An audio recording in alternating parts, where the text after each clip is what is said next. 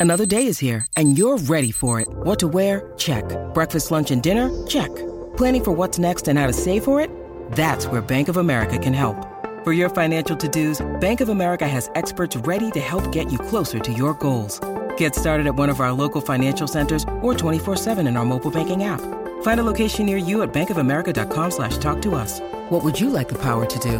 Mobile banking requires downloading the app and is only available for select devices. Message and data rates may apply. Bank of America and a member FDIC.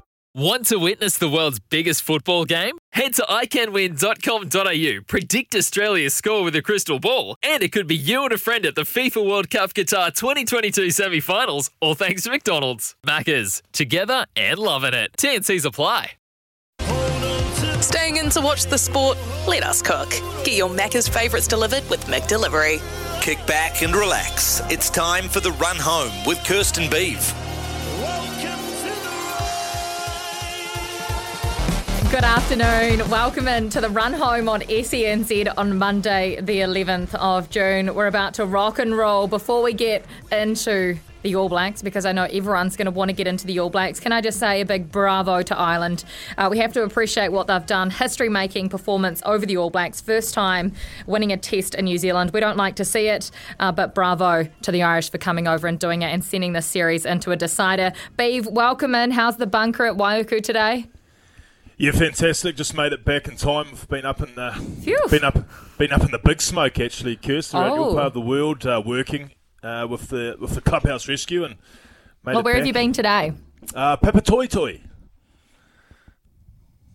Yeah, Oh, is, it, is that the softball club? that's the softball club. Oh, brilliant. So uh, was sending a few out to left field. Were you and, uh, just? yeah, just sending a few. Were you getting like a, a kid to to throw to you? I chaired Ray, who's an all-time legend of the Papatoetoe club. He's uh, oh, come on, for you weren't hitting them all then.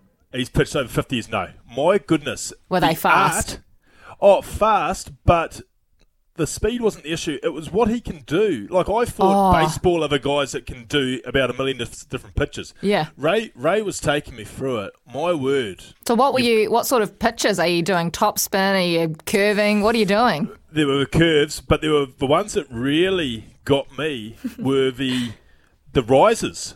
And I didn't think you could do that. Like, you can make the ball go from normal height and it rises. And then does it drop before it gets to you? No, no, no. It rises on your late, and I didn't think you could do that by doing an unrun. But he so how do you these- judge the ball? Oh, you- You guess. that's that's the upper hand of the pitcher, isn't it? Um, and uh, and because he noticed that I had a bit of a what you'd call a golf swing, um, he just wanted to get inside me. So I he kept coming close to my body. how fast were these coming at you? I'll have to ask Ray tomorrow. I'm back there tomorrow. I'll have to get him. He'll know how quick he does. Okay. Um, but uh, a lot of Who's this legendary Ray? Bring him on the program so we can have a chat. Ray- I will get Ray on the program. he, I think he is, is he a softballing legend in New Zealand?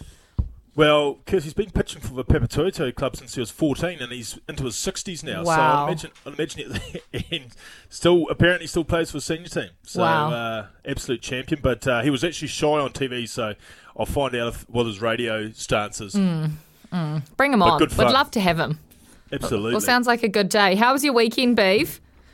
Oh, wonderful weekend! I uh, I took the opportunity. Now, it's not like I'm going to cheat on Hamilton's best tourist attraction, but for people going to Hamilton anytime soon, there's something else to do as well as the gardens now, and I'm talking of the highest echelon. What? No, you're cheating on the Hamilton Gardens. You can't. You are the official ambassador for the Hamilton Gardens, remember? Paid up, part of the club. You and Well, Ross bit- Taylor. I'm, I was oh, Roscoe, a big fan too. I'm about to get another ambassadorship because the Hamilton Zoo has long been talked about in my circles. Oh, it's a good zoo, it's a good zoo. And I always used to think, come on, guys. How Auckland will be where it's at. Auckland's obviously an, an international zoo. Hamilton, I mean, it's so far from places such as Africa, where some of these majestic animals are coming from. It just can't be. But oh my word, curse! The Hamilton Zoo blew my mind. What about it? What animals? What did they have? Oh, all the big names. Your rhinos, your giraffes, your zebras, your cheetahs, your tigers, your chimpanzees. They were all there. How do But- they handle the conditions in Hamilton? And it's and honestly, the great thing about it is it's out in the Waikato farmland. It's a fair bit. Like you know the bases, obviously. You're, you're Yeah. a female that likes to shop. Where Yeah. you go, you get to the base and you just go west, and you go west about ten or fifteen minutes out towards Raglan sort of area, and you come across it, and it is just beautifully spaced out. You know how you go to zoos, you always want the animals to have, you know, a Oh. bit of a a bit of a similar situation to their natural habitat. They got so much room out there. And the other thing that I guess different to Auckland and zoos such as Tokyo that I've been to is you're not having to fight millions to get to your viewing platform. You can literally be close encounters. We were there when the giraffe was having a peck on its grass and lunch, and we Oh. were literally a metre away from this four metre animal. I knew it was four metres because it was a measuring device that you could put yourself up and against it. Uh, and the kids were just goofing. Absolutely. So who who enjoyed it more? Be honest, you or Oh. the kids? Oh, it was a, it was a, it was a pretty near run thing. I think I might have just enjoyed it more just because I just can't stand crowds in those situations. And to be one of probably 30, 40 people walking around Hamilton Zoo on Saturday Arvo, maybe because it was pretty it was pretty frosty. Uh, our kids were rugged up to the nines, but uh, the kids loved it. Jacko emotional when he had to leave the rhinos. The rhinos were his favourite. But uh, Liv was certainly the giraffes. The view we got on the giraffes' lunch was uh, was first class. Well, um, if you're talking about chili beef, uh, you wouldn't have wanted to be down in Dunedin on Friday and Saturday because I was just told by a local um, who's here in the office. He's made the trip up, uh, usually down in our South Island office, goes by the name of Pipes. That Oh, those yeah. were the two coldest days they have had in Dunedin. Just And happened to be the worst ones. And even Pipes, he was feeling it, was he? Oh, he took his mum and dad to the game, who are into the in their seventies, and he said uh, his mum wasn't having it. She was rugged up, and it was awful. That stadium, like it's an amazing stadium if you've been down to the Glass House or if you haven't, um, with the roof, of course, so it blocks you from the rain. Uh, but if you're in either end stand, so if you're in the zoo or if you're in the one opposite to that, which usually they don't have seats there, but on this occasion Yes. they did, it's like a wind tunnel. It is like being in Antarctica and the wind is just shooting through you. And you know when you've got the former All Blacks captain wearing a beanie, gloves, and with a blanket over his lap, drinking a hot chocolate, it, it's got to be cold because he's from Christchurch. I was going to say, I'll keep Rito aside here, but a few of your Oh, you don't al- want to get stuck into alumni- his attire. A few of your alumni needed to hand their man card back with some of their attire that was on Sky TV. Okay, what was wrong with it? I saw leather gloves. Um, I saw mittens on m- one of my co-grinsmen. I texted him and said Michael wants his mittens back. um, and I think I saw scarves. And yeah, look, I wore a scarf in Japan and in England, but there's no way I'd ever wear a scarf back in uh, the homeland. But a uh, couple of things there, Kirst. Um, if you're in the end of the zoo, I don't think you're feeling the cold. Well, Um, here's our problem. Obviously, we weren't there for enjoyment purposes. oh, so that's where you guys were set up. So um, instead of having the whiskey in our cup to warm us up, we had Yes. hot chockey. And that was the first problem. Yes, I was going to say the kids in the zoo. I Oh, I saw them. They were wearing skirts Bikinis. above their knees. yeah, and they were warm, warm as anything. And secondly, the glass house. Can we get the glass house to catch on? I haven't heard it referred to as that. It wouldn't be great if we have a cake tanana glass house. The glass house or the lunchbox, they call it, right?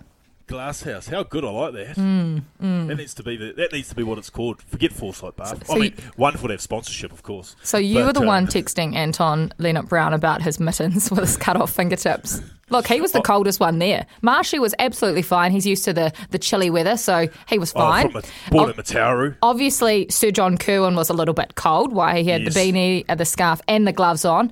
The leather ones. But, But of you've just got to look after yourself. Beeve. you've just got to look after yourself in those situations. Was it a safety issue? Did it become a safety issue? It? It genuinely became a safety issue. As soon as we'd finished the build up, and this is no word of a lie, Jeff Wilson had uh, like a brain freeze and a migraine from the wind just pelting him in the side of the head. That, like about- when you just can't even think because your brain is so cold. You talk about Marshy. Goldie was born about 20 k's Yeah, down but he's road. been living in Auckland, hasn't he? too long. He's been there too long. Well, I tell you what, you guys, you guys, I, I was thinking I felt sorry for you, but I had imagined by And the about twelve. comforts of your manor in Waiuku in the man cave with the heater blasting and a few grins on tap. I was going to say by Where would you o'clock. rather be, Beeve? Oh, come on, you guys! By twelve o'clock, you were all the gloves were off, the scarves were off. You're down to one one layer, and you're roaring around the octagon, no doubt. Uh, well, one of your teammates, or former teammates, I should say, was, uh, and a few others weren't allowed. but we won't name names there. Well, it, it was Read either into that what a you will. fullback. Right, coming up on the show today, thanks to McDelivery, uh, BSI. It's a great one today. Beaver sees it. Cream of the crop, of course. We talk about the Northern Hemisphere clean sweep over the weekend and the new rugby rankings. Plus, after five o'clock, Beaver runs through his notepad, his handy dandy notepad that he uses sitting in front of the TV. He didn't have to watch a replay this weekend.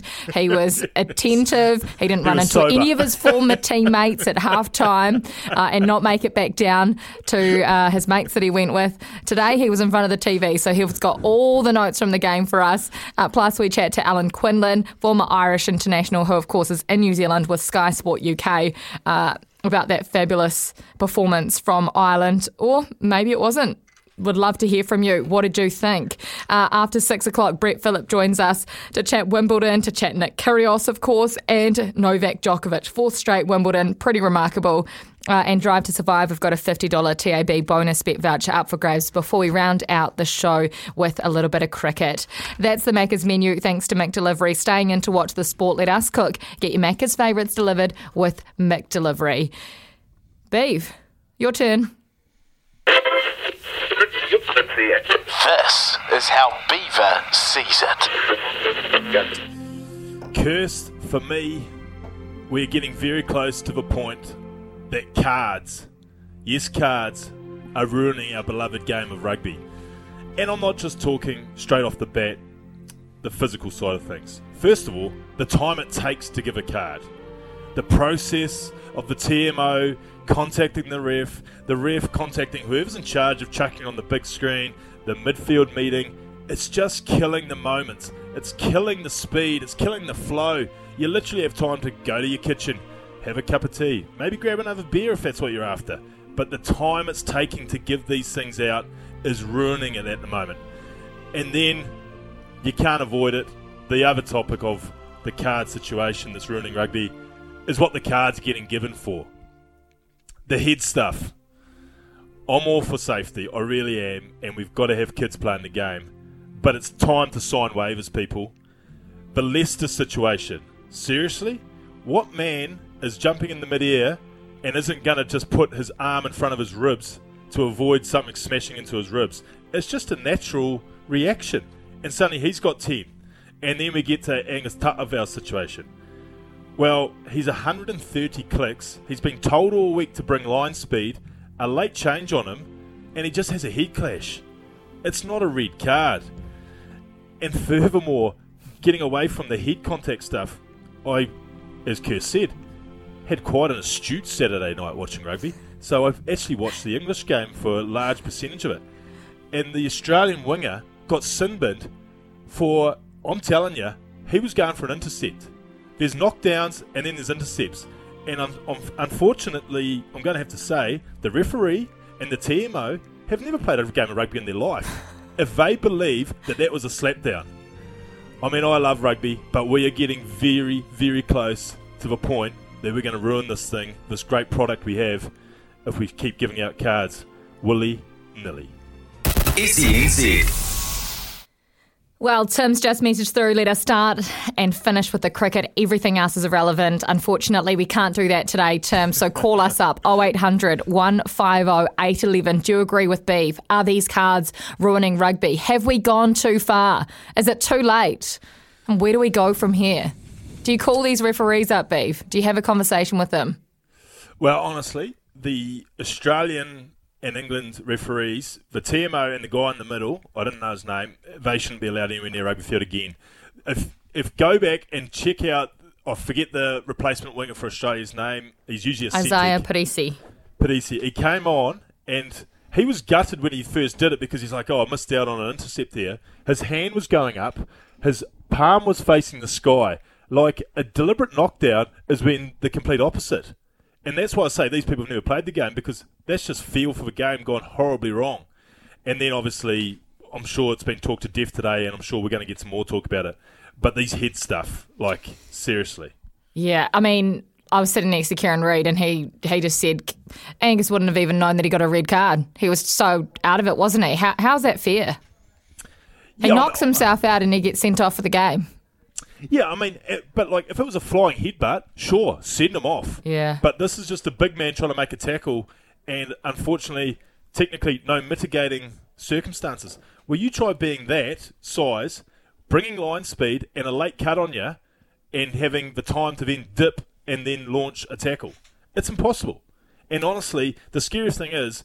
We could have a situation where there's a Rugby World Cup final if we carry on like this, Yeah. and it could be a 13 versus 12 We can't have that. Well, can you Well, some- imagine how much people pay for tickets to a Rugby World Cup final for that to Oh. happen, the game to be ruined in the first 20 minutes? We cannot have that, can we? No, and Oz, and to be honest with you, Oz did against this whole replace a red card thing after 20 minutes. But if you get a situation like you did with Angus, where it is a completely ridiculous red card in the first place, and we're only doing it because, to the letter of the law, we have to send him, which, like, I, I, I felt for the referee on Saturday night because he was just refereeing what he has to ref. He wasn't making things up. He just had to ref like that. And then but back to the 20 minute thing. The 20 minute thing now actually has some relevance because why should a team, you're ruining a spectacle. We talk about if it was a Rugby World Cup final, you imagine doing everything to get to Rugby World Cup final and you're playing with 14 because you get a circumstance like Angus's um, in the weekend. It's it's just, it's gone too far, Kuz. Well, we want to hear from you, so pick up the phone 0800 150 811 or flick us a text 8833. What did you make of the All Blacks performance? What did you make of the referee's performance over the weekend? Uh, Dave joins us from Palmy. Dave, how are you going? Yeah, not too bad, not too bad. They, Shag used to say the sun will come up. Well, it hasn't come up over the whole of the country today, has it? That's right. That's for real. Hey, um, Beeb's dead spot on with these these cards. They're out of control, and um, the TAB used to offer twelve bucks for a red card. On the weekend, they were only offering five. That says it all. But I do think the referee in the, the game the weekend before, he had a couple of things to look at. He asked the TMO, and he says, "I've seen enough," and the game got on. Jaco Peyper, you know, he wanted to be the most important man on the field, unfortunately, and we were we were at the uh, receiving end. And, And I Dave, did what? see the Aussie one. At, yep, sorry, Big. Yep, No, sorry, you carry on about the Aussie one. I saw the Aussie one as well, and he was just trying to get the ball. It's just ridiculous. Oh, It- Right it's just ridiculous. Yeah, I was, I was blowing up deluxe, uh, but mainly I've got a. What seem we've got you on the line, Dave. Obviously, I was pretty cock a hoop after the Japan result, um, but I apologise. I got the other two horribly wrong, and for that I ask for your forgiveness. No, to be fair, to be fair, Beeb, you only got the other one wrong by half a point, and uh, yeah, I, you know, so that's you know, it's a close second, but uh, yeah, hey, no one saw that coming. Geez, if you had the three um, northern hemispheres, twelve and under, you would have been doing pretty well. Yes, you would have. Dave, thank you so much for your call. We appreciate it. Uh, we've got Brett joining us on the line as well. How are you today, Brett? No, we don't have Brett, but that's okay. We've got Beaver, good. and It's that's all not that good. matters. We've got plenty of texts coming in as well. 0800 150 811. We'll take your calls right after this. Well, everyone's got an opinion on the All Blacks. Everyone's entitled to an opinion on what you thought of their performance on the weekend. Maybe if you're like Beeve, you're sick of uh, the officiating. Double eight double three. Would love to hear from you. I'll call us up on 0800 150 811. We've got Dean on the line from Dunedin. Dean, were you at the match? Yeah, definitely, definitely.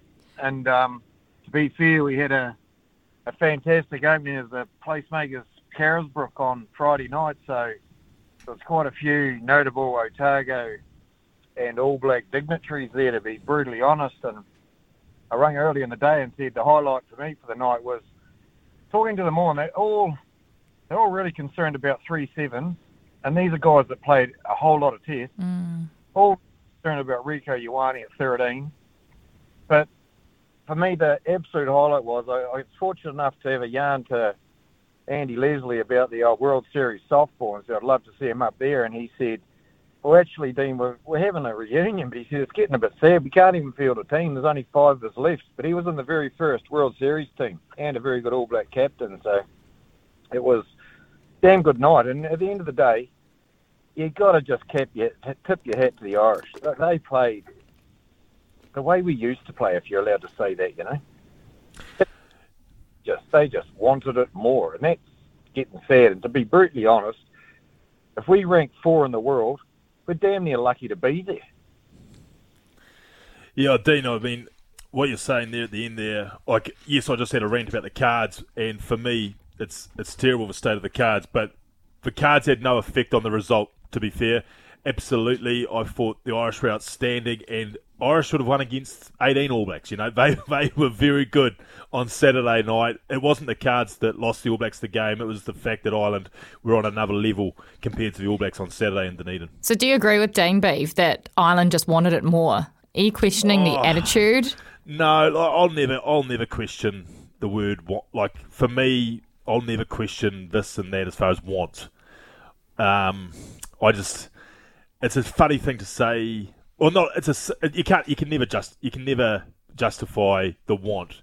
Yes, I think there becomes a level of intent, but sometimes teams will just get to a level emotionally that they just can't be beaten. And you know when you're in a team like that, you know on a Monday or Tuesday you could be going up against whoever, and you just know you're going to win on the weekend because you can just sense it.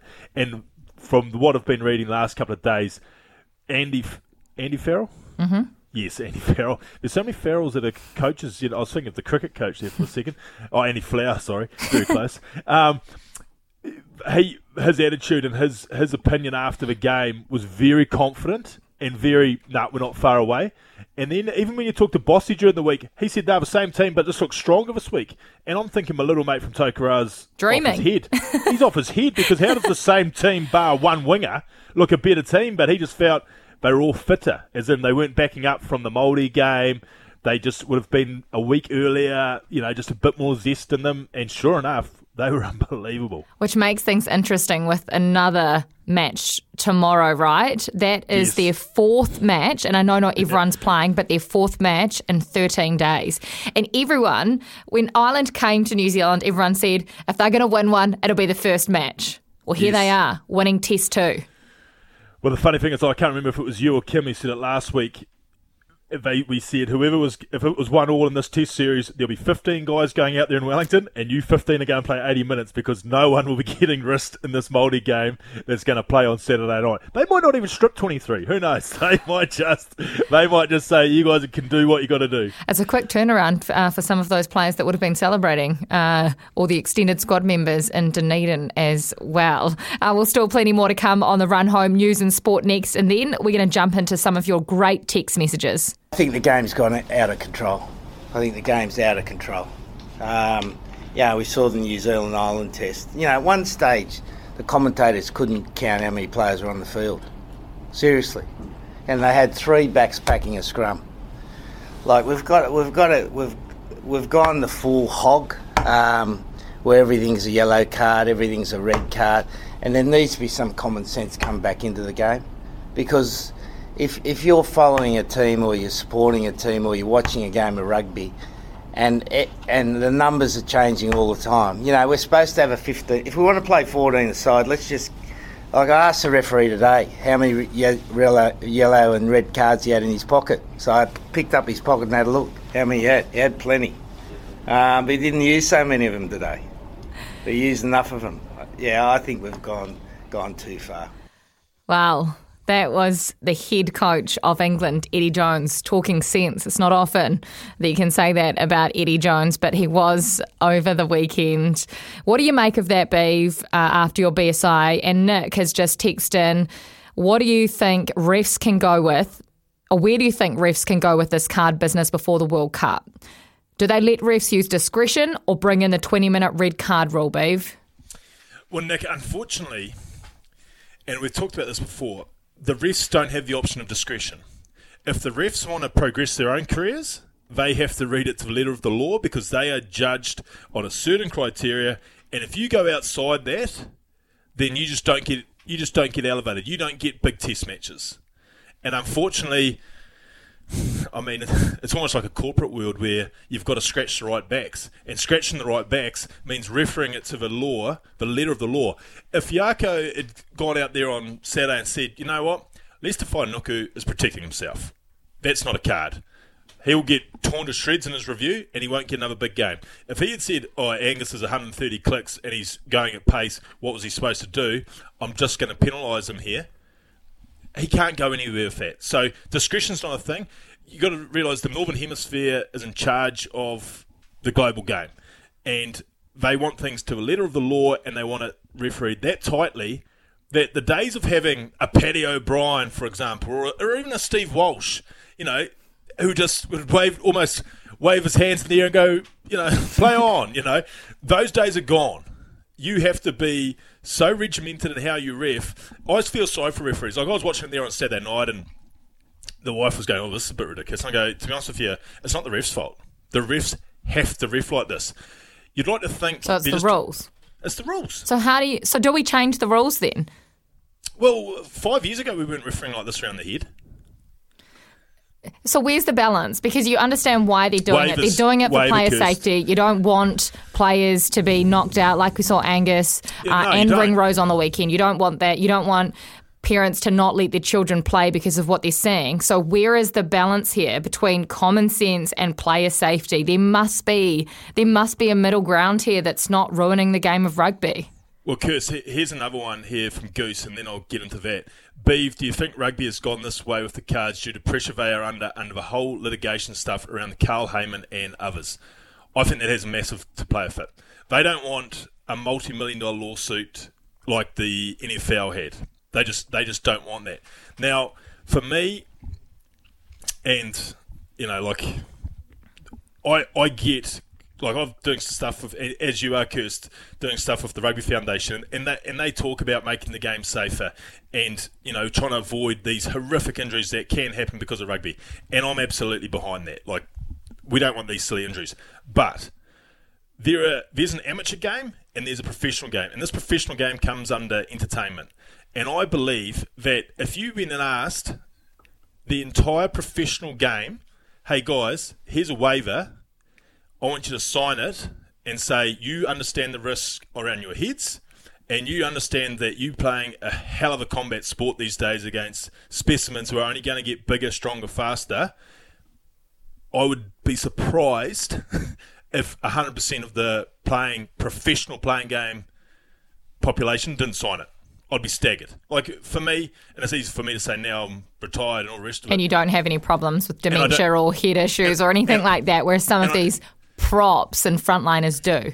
Yeah, but I, I, I, if you if you asked Angus tomorrow when he's probably come to, would you do it all again tomorrow? I'm pretty sure I know the answer. Not obviously that sort of sickening injury, but if you're if you're trying to play this game, you we are bordering on a way where you can't play it physically, mm. and there goes some of the aspect of rugby. Like I just think get to a point where I think Goose's text is 100%. Litigation now is becoming how we're deciding these rules. So, so they're protecting themselves, World Rugby, really. Yeah, so let's get some let's get some waivers signed. Which is ridiculous, isn't it? It is ridiculous, but where else do we go to? Or else do we go to a game which is not rugby? So your solution is to get players to sign a waiver to say you know what's on the line when you play you know, a professional game of rugby, and then we can go back to the way that rugby was refereed before.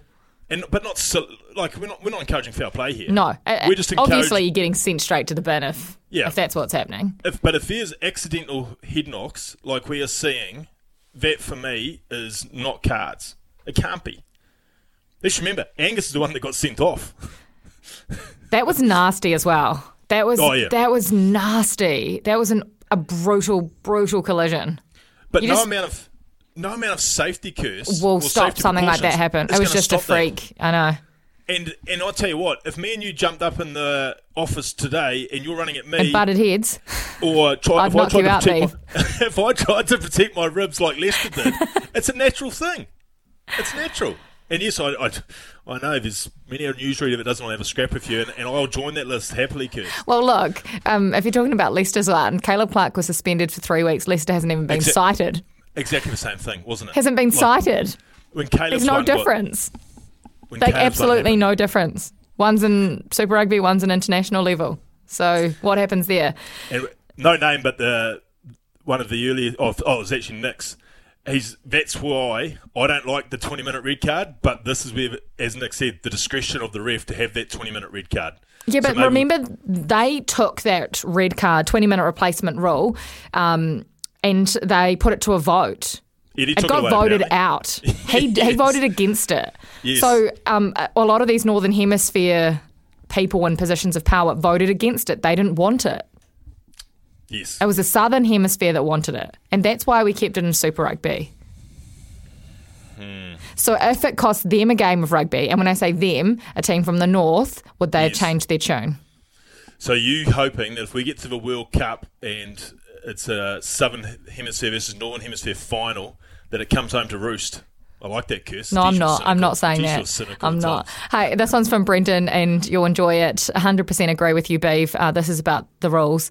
Um, that's why rugby's dying, and more people are playing other sports, which is sad. Uh, In fact, it's really sad. When you jump on Twitter halfway through a game like the weekend, you see people saying, I'm turning off and I'm watching the rugby league, which is not what we want. Uh, but the second part of his message, that first half took so long. Brendan drank an entire bottle of red wine, but lucky he had some grins in the reserve for the second Oh. half. That's a Bless you. class act. That's a class act, and that's that's how you, that's how class is personified. You start with you know red wine, which in some eyes is classy, but then you just go to the next level for a can of grins.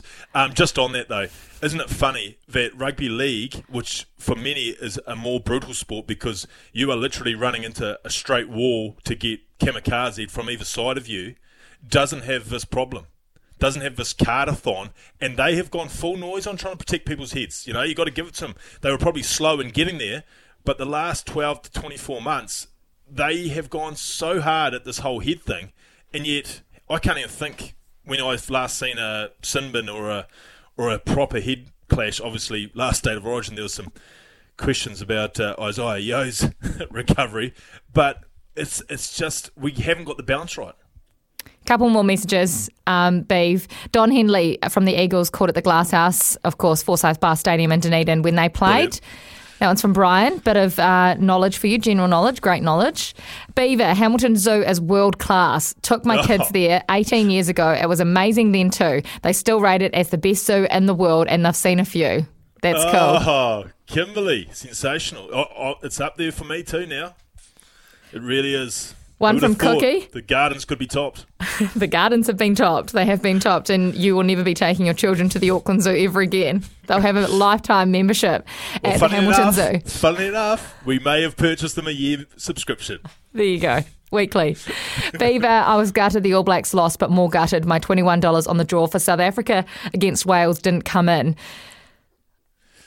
Cookie, it was funny, wasn't it? I, I, when I saw that South African team named, I didn't see it until late Friday, and I was like, that's not a great looking South African team. 12 changes. There were names that I hadn't never heard of. Obviously, they play in the north now, of the provincial team, so we don't always see them. But yeah, that was a, almost an unrecognisable Springbok team. Can I um can I make an admission? And I almost feel guilty saying this. No, hang on. I'll tell you what your admission is. Kirst Stanway put money on the Irish, did you? One to twelve. Oh, oh, oh no. Five dollars eighty-five. Oh my goodness. I didn't want it to come through, but it was a one of those safety bets. What do you call them? Insurance. Uh, It was my insurance bet. I did all sorts of power plays around the All Blacks, and I just put a little bit of insurance just in case, you know, one to twelve. so Am I a bad work- Kiwi? You work for Sky. Sky and New Zealand Rugby Union have a relationship. So you're you're cheating your employer now. That's where you've got to. Hey, look, I can't be the only one. Did anyone else win money on that oh. match on the weekend? It wasn't the only bet that I won. Any side to lead at half time by three points was paying $4, and hallelujah for Bodie's try. That's all I'll say. Conor Murray gives it off to Carbery. And a famous Irish victory. Their first against the All Blacks in New Zealand. Their fourth overall and fully deserved. Oh, absolutely. They were disciplined. They were brave, clinical, plenty of heart. This man, oh, their captain, was inspirational. Yeah, Ireland, our cream of the crop this weekend, all thanks to GrainCorp Feeds, your trusted partner for quality feed. But not just Ireland, and what they did to the All Blacks in Dunedin was simply superb. But uh, this week it's a bit of an ode to the Northern Hemisphere sides because last week the South beat the North up. It was a clean sweep. This week, the opposite. An entire weekend, Ireland beat the all Blacks. Wales beat South Africa for the first time in South Africa as well. England beat Australia. France beat Japan. Have they overtaken us, Beef? There was always this gap that people talk about when you're talking about the northern and southern hemisphere sides. Has that gap closed? Have they overtaken us? I wouldn't say overtaken. I think it's great for World Rugby that this, this is happening, and I just, I still have my doubts about a few of these teams going to a World Cup. When it comes to the absolute World Cup, I still know that if I had to put a money on a hemisphere to win the World Cup, I know where I'd be putting my cash because even though we're going to the northern hemisphere for the Yep. World Cup, Yep, yep. Because I think, I think there's only probably England you could possibly trust to say, yep, you'd be comfortable with saying they know how to win it. I just you don't trust France. No, You don't trust Ireland. no, oh, hell no, no. Well, they just you so know, you think England is the team to beat for the World Cup next year? I'm just saying if The you go to Northern World Cup Hemisphere side. Of, I, I don't think they're the best team in the Northern Hemisphere, but so who is then? Well, it's France. But to win a World Cup, I just think it's different because it's all good to beat the All Blacks one off. It's all good to beat South Africa one off. That's off. all you have to do in a semi final or a final, though. You, be, you got to do it three times and you got to know what you're playing for. And Wales, Ireland, and I won't even put Scotland in the conversation yet. They just they beat Argentina. Yeah, they beat Argentina. Good. Um, they just haven't done it. They just haven't done it. And France are going to be under this weight of they're going to go into it roaring hot favourite. They beat Japan by four points in the weekend, Kirst. You know, and yes, I know that Japan were a different beast in the weekend because they were playing for something greater with obviously the shock news of their Prime Minister, their legendary Prime Minister passing. But that says where they're at. You know, so I just, if the World Cup's tomorrow, I'm still You're banking Southern. I'm still comfortable with where my dollar would be on the Southern Hemisphere. Are you comfortable? Everyone's sitting there in your cars, at home, uh, on the farm, wherever you're listening to us. Are you comfortable with where the Southern Hemisphere sides are sitting? Double eight, double three. That is our cream of the crop this week. All thanks to GrainCorp Feeds, your partner for high quality dry and liquid dairy feed, supplying farmers nationwide. And I'm, I'm glad I'm only a trader to one person that's on the breakfast show.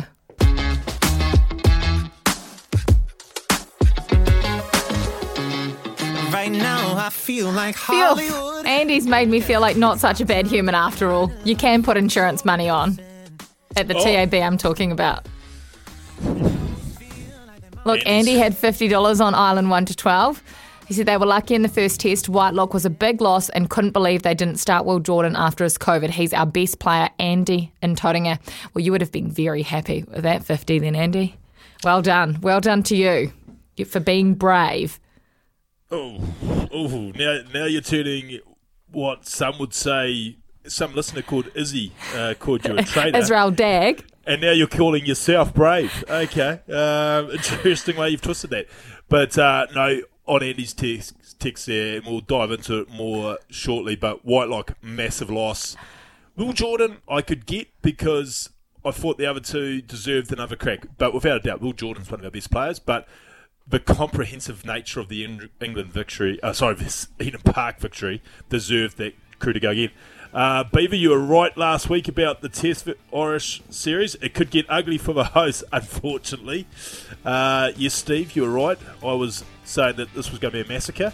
Uh, and Tony's texted in. League players are coached how to tackle. ABs were coached in first, not second. I wonder if that's Tony Kemp. Uh, from also from the breakfast show. We've got some great breakfast listeners on. haven't we? We love it. Uh, the Northern Hemisphere players don't seem to be doing high tackles. Maybe it's the way we are trained here from Brian. Yeah, who knows? Is that a point? Is that a good point there, Beef? They have a lot of league coaches up there. Maybe for league tackling is a Andy Farrell. Andy Farrell, another one. Case in point. We'll be back shortly.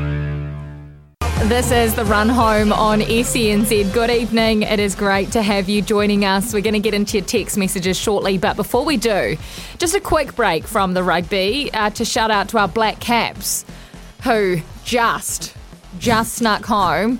Uh, and ensure that it was uh, one apiece between us and uh, Irish sports teams over the weekend. Thank gosh for Michael Bracewell. I was going to say, had the Black Caps lost to the Irish in cricket, Oh. um, not only a You wouldn't want to be going down to Danny Doolan's. Uh, I mean, you can always go down to Danny's, I guess, but it would be concerning. It'd be even more concerning if the Black Caps lost to the Irish at cricket as to our boys losing in Dunedin on Saturday night. Well, they almost did, Beep. They almost did. I know, I know. We'll talk about that a little bit later on, but well done to our Black Caps. Um, and Novak Djokovic, of course, winning Wimbledon. Fourth time, fourth straight time, seventh in total. Pretty incredible. 21 Grand Slams uh, now, just one behind the one and only Absolutely. Rafael Nadal. And Kirst, isn't it strange? And we live in the universe where I would say 99% of the world was all on Djokovic, and usually everyone's cheering for whoever's playing Djokovic. But uh, I don't think anyone wanted to know the what life would be like if Beaver sees it from about Wednesday came true when Nick Kyrgios was a Wimbledon champion. Yes, uh, your bet unfortunately um, fell over on Thursday uh, when the Great One pulled out. Um, but what about Kyrgios's latest attack from uh, the final? The woman that was giving him stick from the crowd that he said had had 700 drinks. As, as we walked talk about the contradiction in Australia, where he was king, He was a- drinking out of Oh. the cups of the Australian fans. He was he was he was enticing it when he was charging his way to a doubles victory against our great Kiwi, but now when it's a little bit not quite how he wants it, um, makes a song and dance about it. That was his latest. That was his latest, which I thought was Uh. quite funny. Uh, and something that wasn't so funny uh, has been pointed out on Twitter, uh, and I think it was pointed out on the breakfast show this morning. Peter O'Mahony Yes. from the Irish side and his sledge to Sam Cane during that match. He was overheard saying, You're a. Can you say the word yeah, shoot well, on radio? yeah, I think you can say Oh, you shoot. can. Because I, I Can you say that word or not? Are Yeah. you not allowed to? Okay, you well, you're a shoot, Richie McCaw, pal. That was a sledge straight to Sam. Does Sam get that sort of stuff all the time, or is that just is that No. just shit? I couldn't imagine. he I said it. cer- Sorry. He certainly wouldn't get it in New Zealand. I'll tell you that because you want to be able to back it up. No, but I mean that's that's that's that's the level that they're at, Kirst. You know, that not not sorry, that's the level of sport that they're at. That sort of stuff goes on, and um, Did anyone sledge you, beef? well, just You're replace, a shit DC, or Yeah, just replace just replace Dan Carter and. Uh, Did people actually used to say that to get under your oh, skin? Oh, many many would come and go like that. I imagine that if someone was saying that to you in a test match, whether it was to you, to Sam Cane, or whoever, that would fire you up, wouldn't it? You'd be like, well, screw you. I'm about to chop you in half. Oh, 100%. But I mean, I, I haven't got shoulders like Sam Cane, so they were pretty safe when they'd say it to me. But I mean, Surely hey, you'd just send Brodie down or something. well, unfortunately, I, my my tenure never crossed. Oh, they the never crossed over. But no, I mean, Well, you had Brad Thorn and plenty others to choose from, didn't you? Concrete shoulders. exactly. But no, it's just hey, that's I didn't hear it during the game, but that's just that's that level of sport, curse. So it's normal. Yeah, I mean that stuff goes on. I mean, So you don't look at Peter now and think, well, you're a bit of a dick. It is what it is. Okay. I mean, the, the, what happens on the field stays on the field, and like don't don't. I mean, Sam would have shaken his hand after the game and said, "Well played," but don't for one minute think that it won't be in his head all week. You know, like what goes around comes around. Curse. That's what I always said. You have got to be careful when you're going to sledge someone because you want to be able to back it up. Good to know. Good to clear that one up. Coming up on the Macca's menu, thanks to McDelivery, we're going to go through your messages. If you want to call us up and talk All Blacks, please do 0800 150 811. We've cleared out the next half an hour to read your texts, take your calls, and get Beaver's notes on the test as well. Plus, at half past, we're going to get the Irish perspective and chat to Alan Quinlan. If you've got any questions for him, send them our way on double eight double three. After six o'clock, we chat Kyrgios, we chat Wimbledon, we chat Djokovic, uh, we chat the upcoming US Open as well. All things tennis with our very own SEN tennis expert Brett Phillips and Drive to Survive. $50 TAB bonus bet voucher today. If you weren't brave enough, like me and Andy, maybe you need a top up. Maybe you need that $50 in your TAB account to put some money on this weekend. Listen out for your cue to call. And we chat a little bit of cricket before we go as well. That's your Macca's menu. Thanks to McDelivery. Uh, but, Beeve, we'll get into these texts, shall we? Absolutely. Um, Curse, I'm just thinking about the Mahoney text to um, Sammy Cane. Sammy's just lucky that he didn't get in the pubs. I used to get in the pubs or walking down the streets. So, I mean, he's got that to be thankful for. Oh, you used to get it in the Octi, did you? Uh, yeah, I think in the Octi I did get, I probably did get it at times. Um, but yeah, so I mean, no, I think I think it adds to the drama, doesn't it? I think it's brilliant. I mean, no one, it happens no in all sport, doesn't it? It must no mean one- you're good, otherwise they wouldn't attack you, right? 100%. It means you're one can- good. No one can wait to see that collision Oh. in Wellington now. I mean, it's exciting. It is exciting. Uh, just a couple of quick, funny ones here. Only 700 drinks. Wow, another lightweight at Wimbledon. Well, it's Pimm's, of course. 700 Of- Pimm's. of course. But there's only Pimm's going down there. Of Jeez, course. Geez, a Pimm's on the Wimbledon lawn. How good. so it wasn't like Lords when you could take in your chili bin full of uh, grins or whatever you wanted to fill it with beef. No, you can't BYO at Wimbledon, unfortunately. Maybe they need to change that when you're talking about rule changes. Maybe that's a rule change they need to make. Uh, Steve can't get over Alker, another top five finish, and Shane Van Gisbergen, Bergen, uh, another one, rightly pointed out from Dave. Some Kiwis doing some good things. And in fact, Steve Alker will be on mornings with Ian Smith tomorrow morning. Sensational. New Zealand's, geez, one of New Zealand's very best at the moment. Uh, Richard. Yes. Hi, Kirsty. I watched the breakdown while having lunch today and heard that if Ireland wins Saturday, they'll be the third after the Boks and Wallabies to beat us in a series in New Zealand. Did the Lions win a series in the 70s? Yeah, I'm not sure. Did they? Would you know that, Beef? No, I wouldn't. Not but if you according to my statistician, but he Yes. could be wrong. Happy, happy to be proved wrong. Um, Well- if anyone knows that. Well, Curse, hang on. We watched the breakdown on a Sunday night for the facts, so I would, I'd hate to think that the stats and the facts on the breakdown would ever. Okay, well, we'll just say yes. The, an- the answer is no. It, it is just two teams that have beaten New Zealand in a three match series in New Zealand. Hey, I like this one, Curse from Mike. Hey, Beaver, what Muppets have the poison chalice for officiating next weekend? I want Wayne Barnes back. He seemed to be a calming influence in that first test. Now, this is an unpopular view, and I hope Ted's not tuning in. He won't be. Oh, he will Uh, be from Waiheke. Our Waiheke frequency might have been playing up today, but he, and he doesn't know the apps yet. But Wayne Barnes Yes. is probably, I would say, the referee you want. He is. He's probably the best referee in the world. He does have a calming, like he's calm, like probably because he's been through hell after that quarter final incident. He's just so he just seems so relaxed out there. Imagine what sledging he got. If Imani Oh. was giving it to Sam Cane, imagine the things he was getting while walking to the Octi or anywhere in the world, in actual fact. And the worst thing about Wayne Barnes is, and this is, I hope Ted really doesn't hear this part, but I've had He's a couple actually a good guy. I've had a couple of beers with him, and he is wonderful company. Um, well, I tell you what, I think he actually is uh, in the middle this weekend. Oh, think great he news. is. Great news.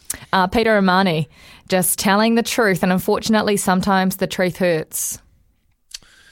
I will refuse to acknowledge that text, Kirst. But you don't compare players, right? You're not No. comparing Sam Cane to Richie McCaw because there is no Richie McCaw, and Sam Cane's his own type of player. So you're not comparing them anyway. No, 100% you're not. It's like we're not comparing East Donald to D Carter, different players. Yeah, I like the way you've done that, uh, but please don't ever. Um, another one here. Has anyone spoken to New Zealand Rugby Rees referee manager Chris Pollock about refereeing or TMO interference, or will that just go World Rugby call? Rob, I think it will definitely just be World Rugby.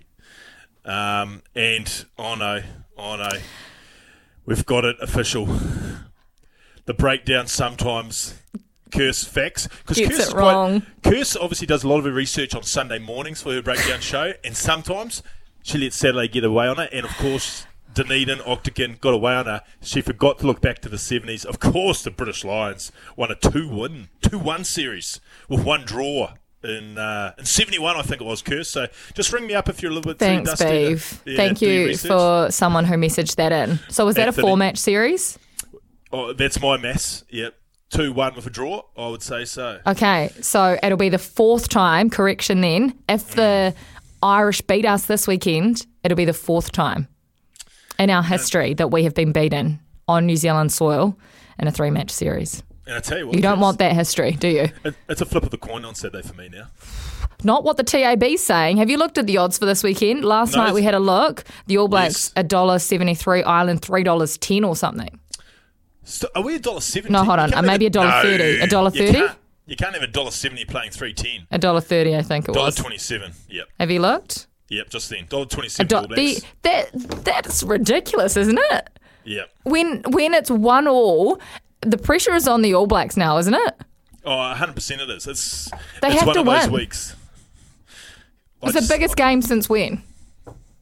Well, now it's the biggest game probably since 2019 semi final. Exactly. It's the biggest game in three and a half years. Uh, another one here from Andy. Good text. Who was? Where was the kicking game? To control the territory, field position, and then build the pressure on the Irish. We only kicked 11 times for about 470, where the Irish kicked 22 times for about 650. Yeah, very true, Andy. It was. Uh, it was noticeable that again we tried to run our way out of trouble at times. I know it's the Dunedin. It's just Dunedin and the glass house, as you refer to it, Curse. It traps you into thinking it's hell for leather here. It just does. It's just everything's in your favour for running rugby, and just sometimes it gets away on you, and you just lose control. Dunedin just seems to like be a tough place to control the game, unless you're obviously at Ireland, who did it pretty well. Well, you know where else is a pretty tough place to, to control the game? No. Christchurch. Well, oh, and Willie's coming to us from Christchurch. Willie, how are you going? Hello, Kurt. How are you? And Beaver. Hey, Willie. Good, mate. Yourself? It, it, it's cold down here. I'm not going to put you on the spot like I did last time, Beaver. I want to thing this. Uh, I'm no poet, so bear with me, all right? Okay? and it's for Curse, okay? Ring, ring, ding-a-ling, how the Irish did sing. With the four-leaf clover, they all think it's all over. However, Ardie Savea will show he's sincere as he dives over the line, putting the Irish in fear. And with that in mind, we'll leave the Irish behind, sitting on a shelf like little green elves. That's for you, Curse. And he said he wasn't a poet. That was incredible, Willie. How long did it take you to write that? Oh, it's, uh, after Ardie Savea sat there for so long, I thought uh, this is mainly in support of Ardie Savea because Yeah. I got a lot of time with. And uh, like I did pick the Irish to win that the second test, but this time I think the All Blacks will roll all over them. 13 just plus, watch you this. reckon? Yes, Yeah. and more. Oh, great to hear from you, Willie. It must have been a frustrating night for Ardie Wright sitting on the sideline. He was not expecting that to have half a match, less than half a match, Beeve. Yeah, and I mean, obviously, the news has come out today that it was a clerical error. Yeah. So can you can you talk us through that? So what happened and who was at fault there? There Well, were several faults, weren't there? Yeah, it, and believe me, people, I've had this explained to me by somebody who was in the TMO box on Saturday night. So if I was still confused, but I'll Do- do summarise it for you. I'll summarise it for you because I'm no technician, as we know. I can barely speak. So here we go. Ardie Savea had to stay off because when Aidan Ross came on and we went to uncontested scrums, we had to go down to 12 men for two minutes. If we'd gone down to 12 men for two minutes because we requested uncontested scrums, they would have then been able to bring Ofa back on and Ardie back on and played 14 men. But because we went to uncontested scrums with Aidan Ross on the park, the Ardie Savea substitution, he had to stay off. So we had to take a hit and play for two minutes with 12 to have kept Ardie on for the rest of the game. And obviously, it's a situation where I don't think many people, even the referees on the sideline, had complete 100% knowledge of it. Why not? There's some things you just can't plan for. I, I know I know you can't plan for it, but shouldn't you know that just in case that situation comes up? Yeah, I mean, Because you 100%. ha- now have a guy that sat on the sidelines for 50 minutes, and Ardie would have made. I'm not saying they would have won, but he would have made a difference, right? Oh, huge difference. And I mean, you can say the same about the All Blacks management, but I mean, it's tough to crack the whip on them because, again, situations that there's just no precedent for, is it? It's an unusual one. It was a very, very strange one. But you just, I sit there and think, so, surely they should know that. Isn't that their jobs to know? Is that not their jobs to know? Mm, yes. It's our jobs to be able to string a sentence together. And to be fair, And we do that why- so well. That's, that's why I'm not criticising them.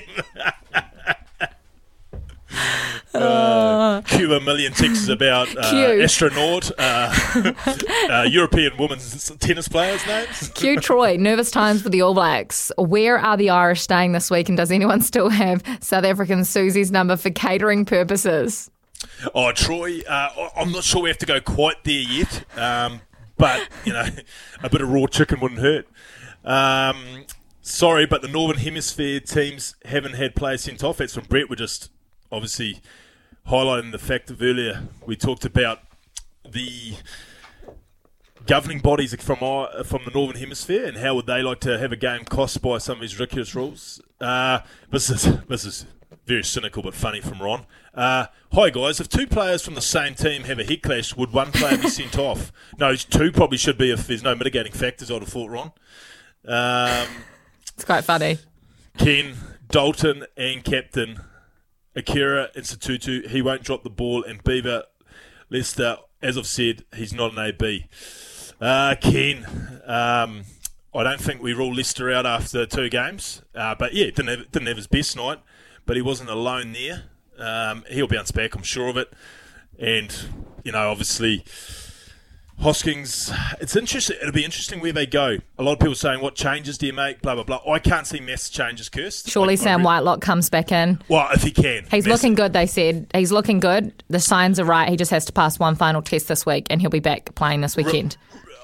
The factor of Sam Whitelock cannot Changes everything. So Ireland all of a sudden looked like safe as houses at line out time. And yes, of course, all week they would have tried to get their line out sorted from the horror of it was Eden Park. But don't underestimate the fact that you had three world class locks, and not just world class locks in Barrett, Retallick, and Whitelock playing. Three guys who know how to read lineouts, not just young whippersnappers who know how to jump quickly. These were three guys who know lineouts, call lineouts, and can pick off lineouts. And all of a sudden, the Irish lineout in Dunedin was a million dollars because they didn't have the three of them trying to counteract them, and you missed that big body. We struggled to get the same go forward that we would have. Yes, down to 14 men doesn't help, but the big body of Barrett, who made such an impression at six the previous week, wasn't there. He was in at lock, and I just think you cannot underestimate that factor. We'll be back right after this, and we've got some more stinging messages to jump into.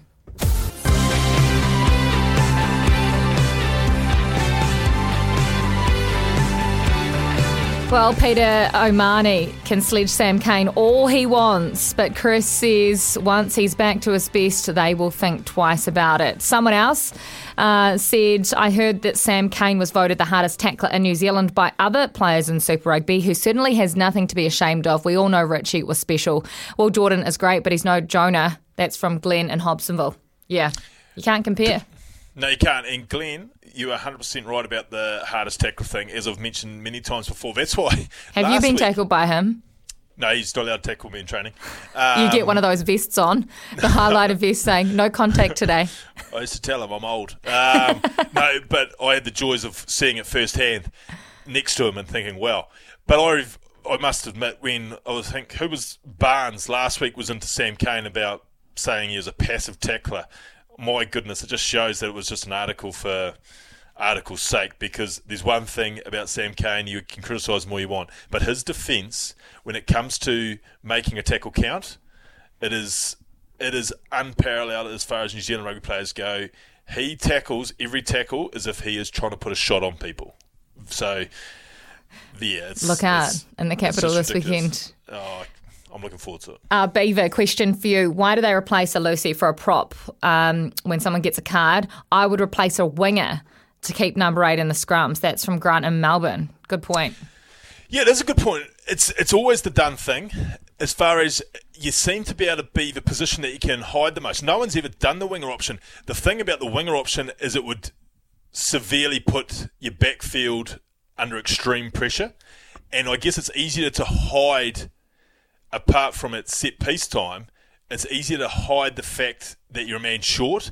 If you start playing a man short, all of a sudden you've got three in the defensive line 10, 12, 13. So then also, all of a sudden, that fullback will have to be the open wing slash a hybrid fullback, which means the wing, the blindside wing, would have to be sort of hybrid as far as looking after a short side. He wouldn't be able to look after a short side with any sort of genuineness if he was having to be the fullback. It would just open up too much other defensive issues for you. That's why. So you just can't do it. You just can't do it, and that's why forever and a day, every team's always used a loosie. The funny thing is, though, is you've never bank on having to do it with two loosies. One loosie you just sort of get by with, but suddenly when you've got two loosies down, then it's probably a situation as well. Well, do we take the risk somewhere else? I mean, there was a situation where Leicester was off and uh, Dalton was off at the start, and Ireland had us skinned, but James Lowe dropped the ball. Yeah, So lucky. That was when Quinn Tupaea and Brodie were in the scrum. exactly, and I felt like That was a try there- for all money. at that point in time, I thought Ireland they might not be able to get this done because it seemed that when we'd had down to 13, they were so panicky. Mm. They expect they tried to score off every single phase, and that's it. That's that's human nature. That you just try and push the issue, push the issue. But uh, in the end, they got the job done. But yeah, I actually had a little bit of hope after watching that because I was thinking, actually, they've lost a bit of composure here because I think when they're down 13, I don't think they scored a point. Curse, correct me if I'm wrong. They didn't. They didn't. It was unbelievable after everything that had happened in that first half that we were only down by three. But anyway, you'll be able to put all those points that you just mentioned about Ireland in that first part to Alan Quinlan. He's coming up next. Great to have you joining us here on the run home, and thank you for all your text messages today as well. Keep them coming, double eight, double three on that All Blacks performance.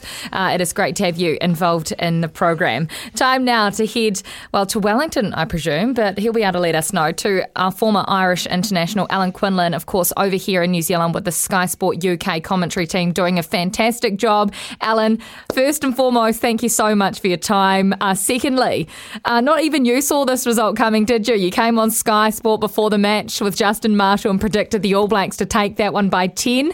Uh, how did you react to that final result? History made in Dunedin.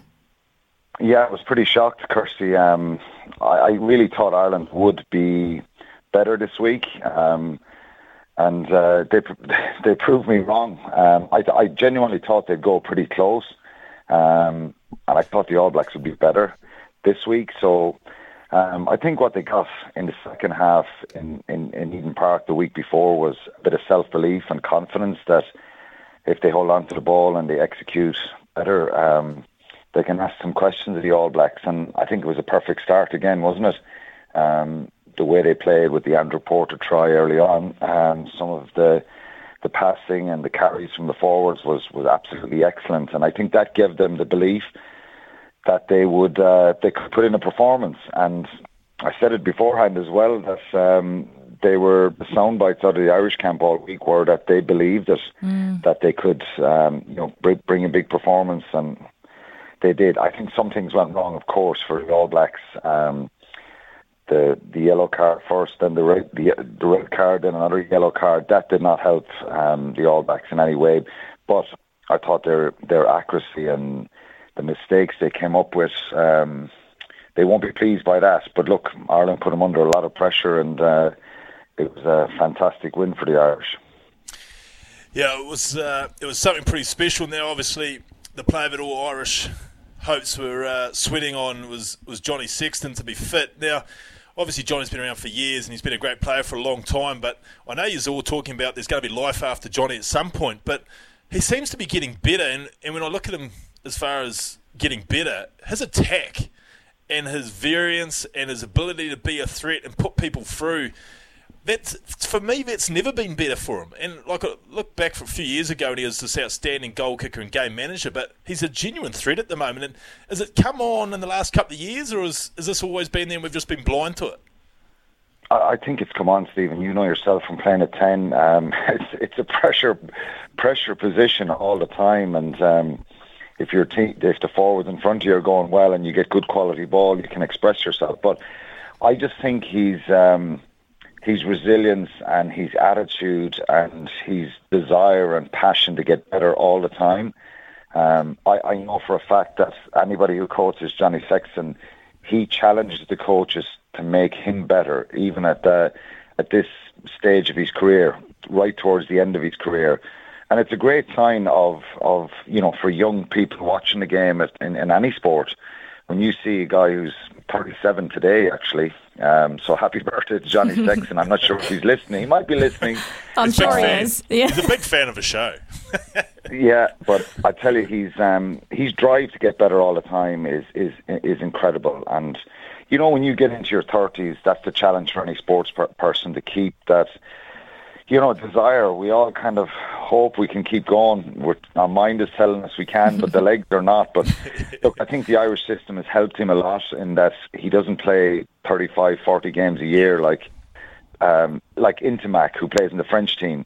Um, they played in a European semi-final this year, and I think Ntamack had 27 games, and Johnny had 14 played. So it does help when you get a bit older, and, and the systems in Ireland are good for that. But look, he's a hell of a player. He just keeps answering the critics time after time, and his mental strength, I think, is is supreme. He's a real winner, and that helps him. But as you say, his skills, his stress, he's taking the ball to the line, and you know yourself from playing ten. The opposition will try and get after the ten because they control the game, and he just he loves that physical challenge as well. I think he put in some great tackles as well the other night. Mm. He tags the ball a lot, so he's been brilliant. Um, life after Johnny Sexton, we're not sure what it's going to be like, but we're enjoying the moment now. I was going to say the the way he's going, he can go for a few more years yet. Now, Alan, the other big improvement from Eden Park to Dunedin was the Irish lineout, which obviously allowed them to control their destiny a whole lot more as far as the attack goes. Do you think it was a case of clearly they'd have worked on it day and night to get a bit of an Eden Park, but the fact that Whitelock wasn't there and you didn't have three fairly talented locks from the All Blacks, do you think that just freed things up for their lineout? Yeah, definitely, definitely. And then when they, you know, when they were down to, to seven forward for the a long part of the game, it's Ireland were able to go with a full line out. Um, and it, it, it, it was it was a big it was a big issue. Sam Whitelock, he's world class. He runs that line out so well. Um, his presence and he's he's a very intelligent line out operator. That's why he has 134 caps is it for the All Blacks and he's been so successful. Um, so he was a loss because you know Barrett was causing problems last week, Whitelock, um, as well, um, and it did affect them a little bit. Um, but they would have worked hard on it, Stephen. I think. Um, like sometimes it makes no sense. Really, a team can have a poor set piece one week and then they come out the next week and it's so much better. Sometimes it's a mental thing, it's a movement thing in the ground, and it's uh, just that drive to make it better. And I'm sure Paul O'Connell, um, the line-out coach, would have. Uh, you know, put huge work in during the week, and John Fogarty, the scrum coach, their scrum was much better as well. And they've shown us in the last number of years they need their set piece because they launched a lot of their attack off it, but it was it was so much better. Whitelock, no doubt, was a uh, was a loss. Um, he may be back this week, I believe. Yeah, there's there's the chat. Like, what else do you think had such an impact as far as because even the defence, you know, obviously the, the much vaunted line speed in the defence, it was actually having a suffocating effect. Was that just a case of they were better at slowing down the All Black ball and, and giving them a chance at that? Because at Eden Park, you didn't quite notice so much the defence of the Irish having an impact on the All Blacks attack, but geez, they were getting up and outside channels, forcing the All Blacks back in all the time, weren't they? That was an area that um, they needed to improve on, and probably their line speed was pretty good in Eden Park in the early parts of the game, but then um, it got quite passive and they didn't get their spacings right. I think they got that part of the game really right last week, and the Irish back row was superb. I think they, they came up with lots of turnovers. Um, they slowed a lot of ball down, and you need your back row playing well if you're going to try and have a dominant performance. I played there myself, and I know that your job as a back row is both sides of the ball, making carries, but also trying to slow down the opposition, uh, wrap them in tackles, and um, uh, you know slow the ball down. And I think they did that really well, Ireland. Look, I think with Ardie Savea off the field, Stephen, that was a big, big loss for for um, and the mix-up with who should have went off. Um, I think they would have, you know, Ian Foster and, and everybody in the stadium would have loved. Um, All Blacks fans would love to have Savea, and and because he's just such a warrior and he's so powerful and he can get over the gain line even if there's two, three guys on him. So I just think Ireland's line speed was they were better organised. But look, hey, you you see what my fear is this week. What can happen? You know, it can you know it can completely flip over again. And I know Ian Foster wasn't happy uh, with some of the decisions. Um, the Irish were probably not happy in Eden Park. Where's that going to go next week? Wayne Barnes is the referee. Um, they're all sending in videos. Nobody's done a Rassie Erasmus on it, um, but I'm sure they've sent videos in and, and part, parts of the game that they're disappointed in. But look, I thought Ireland's um, just the energy and aggression they brought, and I, look, I, I genuinely think, and I have to give credit to Ireland. Mm-hmm. They're actually a pretty good team. Mm-hmm. Um, yep. They're not a team that can ju- they're just coming up with a big performance here and there. They've been very consistent this year, and I, of course, you know, if New Zealand get it right on Saturday, it could be a total role reversal, and that's the fear for me. But Ireland were magnificent. Alan, before we let you go, uh, there's a couple of matches this week. Of course, we've got the Māori All Blacks taking on the Ireland 15 tomorrow, and then uh, the big test, the decider on Saturday. How do how do they split this week? What do they focus on?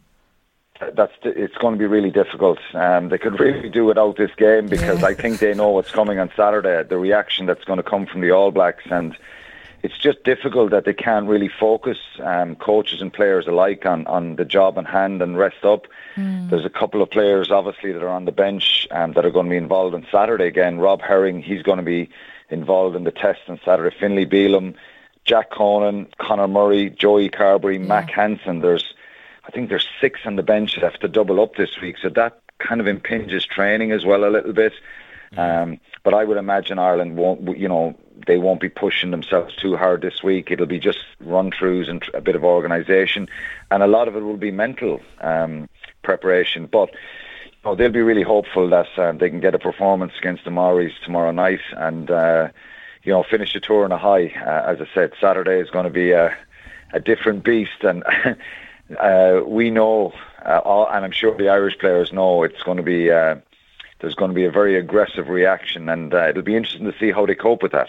It is going to be huge. We cannot wait. You're brilliant as always, Alan. Thank you so much for coming on this program. My pleasure, guys. And we'll see you Thanks, down in mate. Wellington. Cheers, guys. Thanks. Alan Quinlan joining us uh, to recap that incredible performance over the weekend. Johnny Sexton, his birthday today, 20, uh, 37. When, when did tens peak?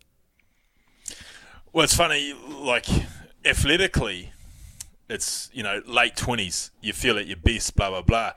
But like your mind because it's such a mind position. It's it's further down the like I think yet your best like probably is he is now, you know, and he's he's probably got a balance in his life where you know rugby's here and everything else is here, so he's got perspective on it all. He's been in every situation there. Like I mean, Curse, I wish my body was able to transport what my mind can tell me now, but it's just the reality. It's um, it's where you get to. Well, if he's peaking at 37 and you think that's a good age, your best years were spent uh, in uh, Japan. Uh, correct, correct. So we it's missed no, we missed the best of you, Beef.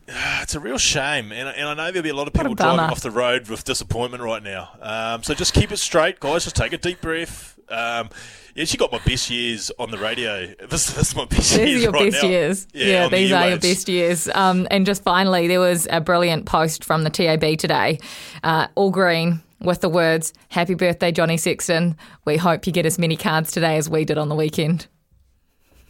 Clever they're probably pretty grateful too because they probably had a windfall for all the 13 plus All Black money too from Johnny's doing. Yes, they would have.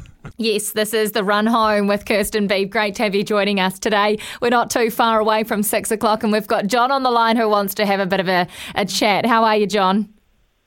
Yeah, not so bad. Hey, Beaver. How are you, John? I did. Not too bad. Are those posters up in, um, from the TAB still going around? Remember um, the TAB ones? Uh, well, I hope they're gone now. Oh, okay.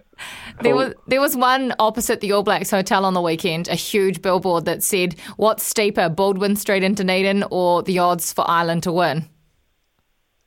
Mm. Well, You think complacency yeah, well- crept in? Complacency may have slipped in, right, John? How did you feel about that performance? Well, I'm I'm lucky I have a ticket for this weekend. Um, yeah, so it was going down, but it'll be special. Yeah, Savvy, uh, Julie, oh, he that's a game changer. Like any team, no team can really afford. A, legend of a player. Like he, um, they can afford to lose him. Um, yeah, you can't. You just couldn't. He, yeah, he, no, I can see the All Blacks winning this weekend. If everything, they've got the qualities there, but uh, obviously the referees. Barnes is a huge difference as well, Wayne Barnes. So yeah, I can see the All Blacks doing a big one. Yeah, I think it's. I think we've got the best man for the job. I don't think it's going to be the musical chairs that it has been in uh, in Dunedin with uh, the amount of cards. Uh, Curse, a few texts there. Yeah, brilliant to have you. call, John. Thanks so much. And enjoy the game this weekend as well. Um, living in New Zealand with an Irish accent, you can't lose this weekend either way, can you, John? In today's Voltaren Rapid 25 wrap up.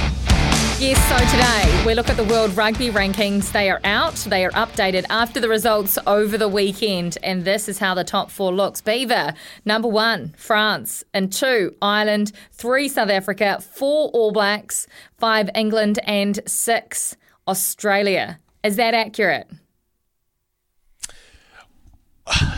It's very tough to say this, considering the results of Saturday, but I feel a touch high for Ireland.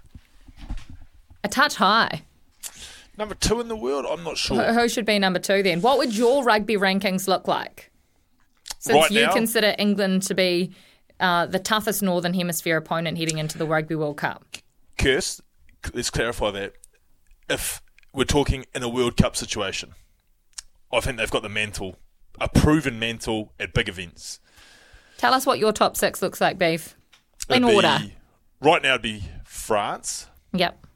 It would be South Africa, New Zealand. What have you seen from South Africa to have them at second? The same thing I saw before the last World Cup. Nothing. but get to the World Cup. But they're still in second. get to the World Cup, they'll have eight forwards, they'll have a great nine and ten kicking, and that will get them a long way. And if they have a day like they have a day, they will win the World Cup, you know. Um, But they need three of those days, as you said. No, they were terrible in their semi final in Japan against Wales. They almost lost that. And uh, and they weren't great for 40 minutes against Japan in their quarter. So, depending on the draw. Um, Mhm. But that's your top three. Then probably England four, Aussie five, and then I'm probably as rough as rough as that sounds after Saturday. It's probably Ireland at six. But Chris, I'm talking about a World Cup. That's how I would go into a World Cup thinking. I know, but we were just asking for your world rugby rankings Oh, as apologies. it stands now. okay. Are you, are you taking anything back, or swap Ireland over Aussie? okay? So you'd have Ireland in fifth. Five. Wow. Don't let back pain get in the way. Get fast relief with Voltaren Rapid 25. Read the label user directed. If symptoms persist, see your doctor. Incorrect use may be harmful. Do not use if you have stomach ulcers. GSK Auckland. Good to have you joining us today. We have had no shortage of things to talk about, have we? Uh, and we've had some great messages coming through. We've still got plenty to get through, and we will try and do so in the next hour, the last hour of the run home. Drive to Survive still to come as well. Uh, we'll let you know when the time is. So listen out for your cue to call. But I'll tell you this lap two and three on Drive to Survive today is all rugby. So if you get past lap one, you'll be a shoo in if you watch the game and caught up with the action over the weekend for the $50 TAB bonus bet voucher. Now, here's a wee insight into our show on the run home. Beaver and myself can't speak to each other during the breaks. So um, sometimes we have to talk about admin, life and work admin, uh, during the radio show. And I was trying to lip read. He's up in arms, his arms are blowing up over the cameras, but I can't hear what he's saying. So, Beaver, what's your problem? well, multiple problems. Tell me. Um, first of all, I didn't realise it was the head of the radio station reading the news. I, I, I, I thought it might have been. It's, like, it's the Rube Dog, the aka the, Dog. boss. And I was like, that's not my usual man, Johnny Mack, but I just couldn't quite nail it down. And I didn't want to say it was Rube because, I, I mean, I, Rube's usually home by three o'clock in the afternoon, so I didn't think he'd be there to read our news. But, Rube Dog, are you uh, listening? Steady on, mate. Steady. hey, look, I'm no, I'm no Johnny Mack, but uh, I'm trying for you. I'm trying. Nah, it's a smooth That's a voice smooth voice. It is a smooth Yes. voice. I just say it's it's been quite brilliant listening to. I'm surprised that Beaver hasn't noticed until now, Ruben. I was expecting him to interject, kind of heckle. You know, that's kind of the that's kind of what we come to expect, Beef. So I'm, di- I'm disappointed, to be honest, that I haven't I had any heckling. if I'm allowed, don't give me the green light. oh no, what have I done? Six thirty news. We look forward to it. Doing a it's great gonna job. be chaos. Thanks for I'll be- having me. I'll be yelling out, "You're no Johnny Mack." That's what they were saying when you read the news. That's that what they're once. chanting in the stands. There's only one Johnny Mack. Uh, and what were you up in arms about? What was your second point, Beef? Oh, look, I mean, you're pulling the curtain back on uh, run home adsman, but often we like We're just to. giving our listeners a little insight. Yeah, we like to give a bit of uh, help with uh, Jake there to decide which is, is going to be his promotional pieces. Oh, he's great. He doesn't need any help. Yeah, well, apparently you're wanting to say Stephen Donald says Ireland fifth best team in the world, and I and I'm just thinking, you know, there's been better things to promote. But what would you know, like to promote, Beef? Tell me. Um, What's the best thing about this show in the last two hours How about that you that would like newsreader you guys got tonight? hey, yeah, if you don't mind going back and listening to our podcast, get all the news from Rube Dog. Oh, you think that's the best thing to promote? You know what? It probably is. You're probably right. It's definitely not the fact that you think Ireland is sitting sixth in the world at the moment, or that you think players should sign a waiver, I uh, signing their. I think sign a waiver. I think sign a waiver. Look, I'm not responsible for what goes out on social media or what goes out, uh, but I did say that if social media in Australia are listening, th- that'll be the two things that they pick. So you better make sure that Beaver's okay with that. And judging by your reaction or overreaction, you're clearly not okay with what you've been saying live over the last two hours, Beav. You're still Well- up in arms. Well, in context, I'm saying if a World Cup's getting played tomorrow, I know who I'm in picking order. So the context is key, isn't it? In both Context of them. Context is key. Context is key. But usually your grabs are taken out of context, like the time you bagged the Warriors and they oh. just took one line. The the other thing is, Curse, about the Irish situation, and I mean, I shouldn't be saying this and still talking about head knocks at the same time in rugby, but you know what my memory's like. And I'd actually forgotten about Ireland when I was rattling off my top five. So so you wouldn't have them at fifth or sixth. I'd have them ahead of Aussie by a smidgent. But have you heard the, have you heard the scenario? Apparently, Ireland's quarter final at the World Cup is going to be either the All Blacks Yeah. or France. Yeah, well, we're going to play either South Africa or Ireland, and France will play the other team in the quarterfinal. Depending if we beat France in the opening game, we should go through the pool stages unbeaten, Yes. which means we would play the second place in the pool next to us. If France beat us, they'll play the second place team. So it's going to be and and South Africa and Ireland are in the same pool. So it's one of the two of them that France and us cross over with. But the great thing about that is the World Cup is becoming a genuine World Cup, and and you used to be able to win probably a semi-final and final, and you win the World Cup. Well, now it goes back another round, and suddenly the quarters are going to be absolutely blockbuster. Someone said to me on the plane, someone I was sitting next to, a complete random, um, coming back from Dunedin yesterday, if you were an All Blacks fan right now and you had tickets to the semis and finals in France next year that you've paid probably 20,000 plus for, are you a bit nervous? Well, no, I mean, not if you've been able to maybe get a tour guide like um, Prison E- Company, East Donald. because, because it's still a good time. Um, now you're trying to get yourself a job. You've got work to do on this radio station, Don't go signing off for two months, please. Skiving off, I should say. I just remember having a tour in Japan, and my and my people had shown up three days before the semi final, Oh. and suddenly the All Blacks lost in the semi final. It took about a day or two for me to pick up the spirits. We got there in the end, uh, and a lot of it was, dare I say it, uh, the local cuisine, and I'm not talking about the food. But we got the spirits back up eventually. Oh, you took them the- to Roppongi. that was on the last night. Uh, Sapporo was the turning point of the trip. We got everyone's smiles back in Sapporo. Oh, brilliant. Uh, great to share your stories with you, Beav, as always. And, and a little bit of insight. That's a little bit of insight into what goes on behind the scenes here at SENZ. Great to have you joining us on the run home. Coming up on the Macca's menu, we're about to talk to Brett Phillips out of Australia, our very own SEN tennis correspondent, expert. He knows it all. Drive to Survive as well. We've got a $50 TAB bonus bet voucher, so listen out for your cue to call. We're going to play in about 10 minutes. We're going to get through, uh, we'll try and get through all of your text messages about the All Blacks. Send them through if you've got any more thoughts. Double eight, double three. Beaver's just talking. live over the Macca's menu to Jacob. You're getting it all today, people. You are getting it all today. That's the Macca's menu. Thanks to McDelivery. Remember your one work on? Know when you're live. Oh, we've really pulled the curtain back. We've really pulled the curtain. we pulled the curtain. And while we're just talking live, uh, do we have Brett? We do have Brett. Okay, well, at least something. Uh, we've got someone to steady the ship. Brett Phillips joins us out of Australia. Brett, sorry about the shambles. Um, thank you so much for coming back on the program. Wimbledon. Novak Djokovic winning his 21st Grand Slam. After that first set, were you thinking, here we go, there could be something remarkable that could happen today? Or were you never in doubt?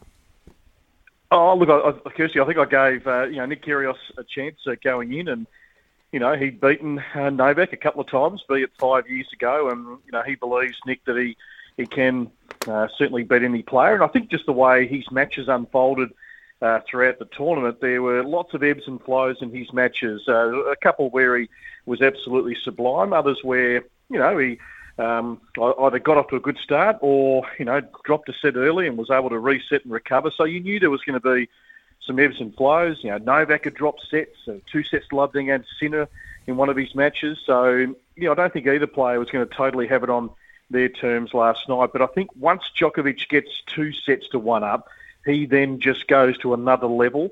And I think if Nick had have maybe got it to five, his five set record uh, was fantastic. I think he might have been able to really stretch uh, Djokovic. But when Djokovic, you know, just parts the legs, those eyeballs are popping out of his head. He's trying to read the Kyrgios serve.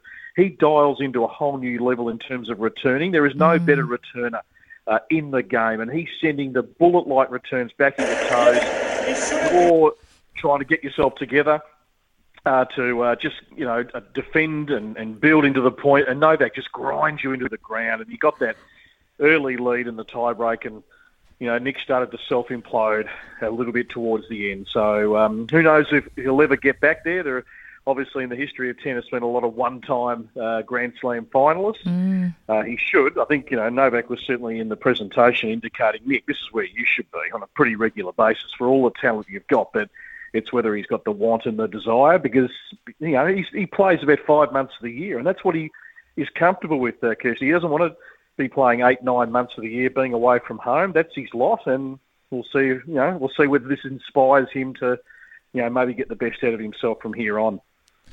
Brett, obviously, before we dive into the actual game itself, has there been something happen as far as Kyrgios? Has he committed? Obviously, you're still talking. He's only playing five months, sort of six months of a year. Has he committed to being a bit, a bit better professional? Because we've often heard from you and from other tennis folks over the last sort of few months since the Australian Open that he's got the talent, but he just lacks what everyone, your Nadal's, your Djokovic have to get to that top level. Has there been something that's happened? Has he changed his attitude to get to this point now that he is competing in the majors at the end of it all? Well, probably the way Stephen I'd answer that question is, uh, I mean, he's now 27, so I suppose you know I, I just think think in our life terms that you know each year we get a bit older, we probably just you know we get a, hopefully a bit more mature, we get a little wiser, we we think about all the things that you know we've done across the journey and well, how can I be a fraction better in uh, certain things? You know, there'd be people, and of course, I'd love to be that fly on the wall in the inner sanctum. You know, what does Dad say to him? What does his sister say? What does his fiance talk to him about? What does his physio talk to him about? And surely they're the people who love him the most, who are riding this roller coaster mm. with him.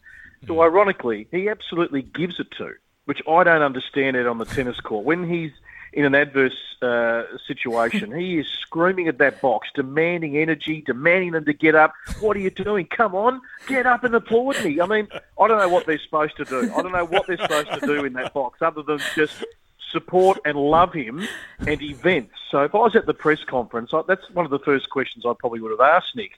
But um, I think he'll always just go to the beat of his own drum. He's very much his own person. This is this is why I play tennis. This is what um, I want to achieve. He knows he's got so much talent, but he's not he's not totally in love with it to grind every single day of the year. So um, you know, if he doesn't walk away with a Grand Slam title, at least one in his career, for his freakish talent, it would probably be pretty disappointing. So I, I reckon those people on the inner sanctum are probably urging him to keep going. Mm. And hey, have your moment in the sun, Nick. So yeah, we'll wait and see. It's always hard to predict where he's going to go because he's coming home now and he's got to deal with a obviously a, a court case, yeah. Um, yeah. which is heavily reported late last week, and he'll roll into the US uh, swing and play that, and we'll see what happens. You, talk, you, talked about the US. Where does he stand as far as the hard court? Obviously, he's had. I think is it fair to say he's had his best results previously at Wimbledon as well? Is, is the US Open set yep. up for him as far as the court surface and that goes? Yeah, ab- absolutely. He can play on the hard courts. He's had uh, success in the lead-ups. He's won. Uh, I'm pretty sure he's won Atlanta before. He's definitely won Washington, the 500 there before. Yep. Uh, you've then got you know the two big Masters 1000s, uh, Montreal, Toronto, who swap each year with the ATP, and then Cincinnati into New York in late August. So. Yeah, I mean he's you know one that can play on any surface. There's, there's no problems there uh, in terms of the hard courts. So and he likes going to the US. Um, they love him over there. I've been in the US uh, watching these fans, uh, you know, 10, 15 deep. You're our man, Nick Kyrgios. Yeah, you're our man. Yeah, you know, they love him. They just they're infatuated with him. They love the theatrics. They love the theatre and all the um, the stuff that goes on around the periphery of his uh, tennis matches. So it's almost like he's playing at home uh, over in the US. And obviously, we can't carry on without talking about Djokovic. You know, Djokovic has won these Grand Slams at times and looked like he was the only one on the planet. How dominant did you see him? Obviously, he had to work pretty hard, four sets for Kyrgios' victory, but is he still, when he's at his best, sort of a head and shoulders above the rest? Yep. Well, he's got this incredible capacity just to be able to, you know, reset mentally. Uh, there's probably no one more diligent in terms of the preparation that he does, the one percenters with his body in particular that's been well documented over the last few years. Uh, been a little left field in terms of you know nutrition and health and well-being, all the little things that just get him to the start line uh, every time. And you know there are times in matches he's human like anyone. He can get the wobbles. He can look a bit out of sorts, but gee, he can just flip it on its head so quickly to assert his authority again. And I mean, he was struggling on the baseline early in the match, but if you look at sets two, three, and four, it just got better and better and better. And we're calling the baseline bully uh, because it's so hard to penetrate that damn wall. You're throwing everything but the kitchen sink, and you know Nick didn't play a bad match, but you're playing against a guy who who sets the, the highest of standards. I mean, ten unforced errors in four sets of tennis is is a pretty hard one to crack. So he knew that this was a huge opportunity. I mean, there's, well, it looks unlikely he's going to play in the US because of the vaccination situation. Mm. So he didn't want to let this opportunity slip to, um, you know, bridge the gap to Nadal. He's not so much worried about being world number one anymore, but he wants to win the most majors. And he probably will get there if he plays uh, the long game because he's he's the fittest and the healthiest out of he and Nadal. And, and well, hopefully we see Roger, you know, back for just one more on-court finale. Absolutely. It's been a fascinating uh, couple of weeks, entertaining. As always, Brett, you're so great. We know you're busy, so we will let you go, but you're an awesome man, and it's great to talk tennis with you. Absolutely, guys. Uh, first serve on tonight. Uh, yeah, eight o'clock uh, or ten o'clock over your way for those that want to stay up and listen to a bit of tennis on the uh, on the SEN app. Thank you so much, Brett, host Thanks, of mate. First Serve on SEN. Uh, as he mentioned, you can listen to it on our app or you can listen to it live on radio as well. Just quickly, Beeve, um, on that incident with the fan that got yes. ejected. Did you hear Rube Dog's news at six o'clock? She's actually spoken. Oh, she, she's come out and she said, I didn't have 700 drinks. I had two. She had a Pimm's and a rosé. Can knock you, though.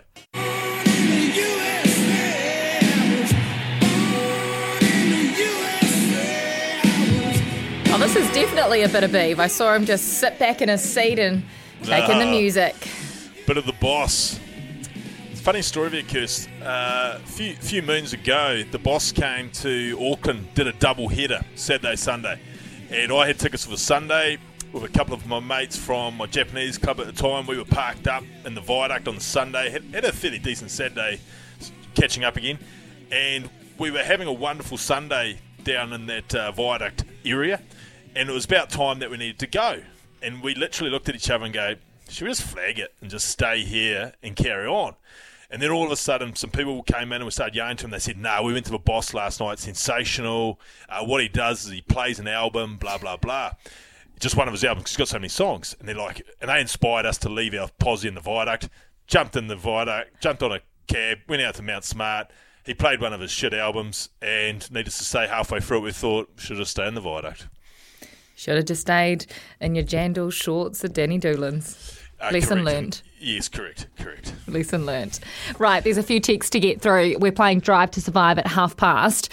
Uh, so, listen out for your cuticle in four and a half minutes once the Rube Dog gets through a brilliant reading of news and sport that we'll all be listening to now that we know who it is.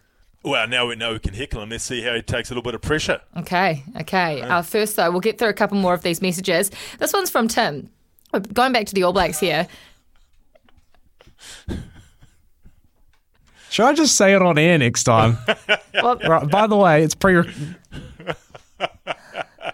didn't say that on air. Come on, Jacob. Come on. Hey, okay, maybe yeah. Next time I'll just I won't use the TB button. I'll just click this one here and go right on air. And, yeah. I don't Back know. to you, Kirst. I'm yeah, I reckon back to you. I'm confused. Uh, anyway, you're doing a great job, Jacob, filling in for Mania this week, who um, is away with his mum, I think. So we do hope he's having a good holiday. He deserves it as well. This one from Tim. Big regret losing S. Luatua, Steven Luatua. Yeah, my dad still talks about him and how much the Blues and New Zealand rugby miss him. And he's been gone for what, six or seven years now? Yeah, I guess he's a case of he wasn't keen on hanging around any longer than he did, you know. He had a family to look after. Had family to look after, and, you know, it is what it is. People either decide to hang around longer to see if their chance will come, or hang, they've decided that they've hung around long enough and they're just going to go. I mean, Victor Vito's another one that you could put in that category as far as potentially filling in that jersey, which I think you're referring to at the moment. So, hey, it is what it is. Uh, the great thing about this country is there's always somebody up next to have another crack. So, there you go, Kirst. This is in regards to the World Rugby Rankings, which is going to make social media tonight, uh, because Beaver thinks Ireland are fifth, maybe sixth, because his memory, well, it's letting him down. But we're not talking about concussions in rugby here.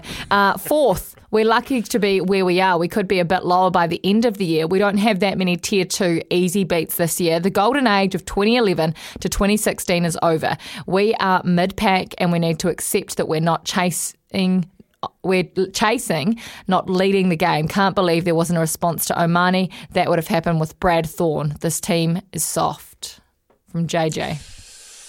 I think that team, this team would have been in shell shock because I guess we're so used to niceties. I was talking to someone about it today. Some of the boys who have just played Super Rugby and that wouldn't have even, they'd have been shocked when something like that, some grizzled veterans getting a bit down and dirty with people because I guess it's so, not matey in New Zealand, but, you know, we, we play each other so regularly and all the rest of it that that sort of level of, you know, edge probably isn't in the game regularly. So no, it would have shocked a couple, but you know, I don't think we're that far away from it. I think they need to make a few tweaks without a doubt. And maybe we haven't learnt from last year just yet, but I think we're still finding our way. Afternoon, Stephen and Kirsty. If the ABs lose the next game in series against Ireland, do you think there will be serious overhaul in the terms of the way the ABs play and the way they select? That's from Brian. Well, Brian, as I just mentioned, I don't think we have I don't think we've quite. We, I mean, we're only two games into the international season, so we've got to hold our judgment on if they've made alterations from last year. The big thing for me is I thought they had, as far as deciding that we're going to include someone like a Scott Barrett at six to make us a little bit more of that physical pre- presence and be able to play a slightly different game and help our momentum, which last year we just couldn't get momentum into our game, and all those losses against the European teams and South Africa were the fact that we couldn't get over the gain line. And so with Barrett at six, it allowed us to sort of adjust that. But I, I guess at the end of the day, if you can't if you can't cope with one injury, then all of a sudden maybe we haven't adjusted as quick. And I guess the fact Saturday's night was proof in the pudding. This one's from Amit. Hey guys, I watched the game again and watched the cards with more intent. I must say, all four were totally justified. Angus definitely stepped into the tackle. Intention wasn't to hurt, but sadly he did step in and head on head contact was made. Leicester would have been red carded in the north, just like Caleb Clarke was in Super Rugby. I think All Blacks were lucky that Ofa's didn't result in a penalty try. The shocker decisions were in Australia and England with the intercept. Loved your work. You agree with all of that, don't you, Beef? Yeah, I couldn't believe that it wasn't a penalty try. There was no way Jordie was catching, like, was it Ringrose or someone like that? He wasn't catching Ringrose from five metres out. Uh, 100% from what I've heard talking to people, and it might have already been talked about on the show, Leicester was lucky by the letter of the law, and it's been the review's recommendation that he should have been a red card. So, could you imagine that? We were down two red cards and a couple of those sin binnings along the way. But as you're right, by the letter of the law, decisions, 100% right. A few more still to get through. But first, Beaver, for the last time tonight, our boss, the Rube Dog.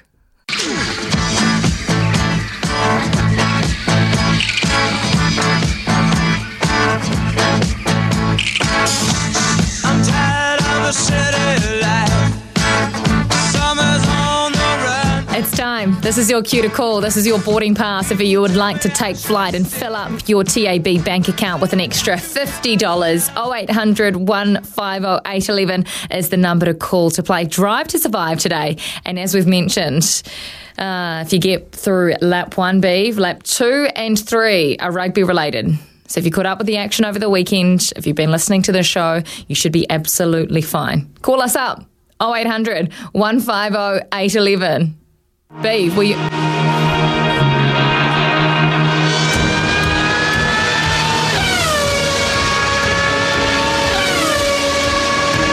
This could blow the World Championship wide open.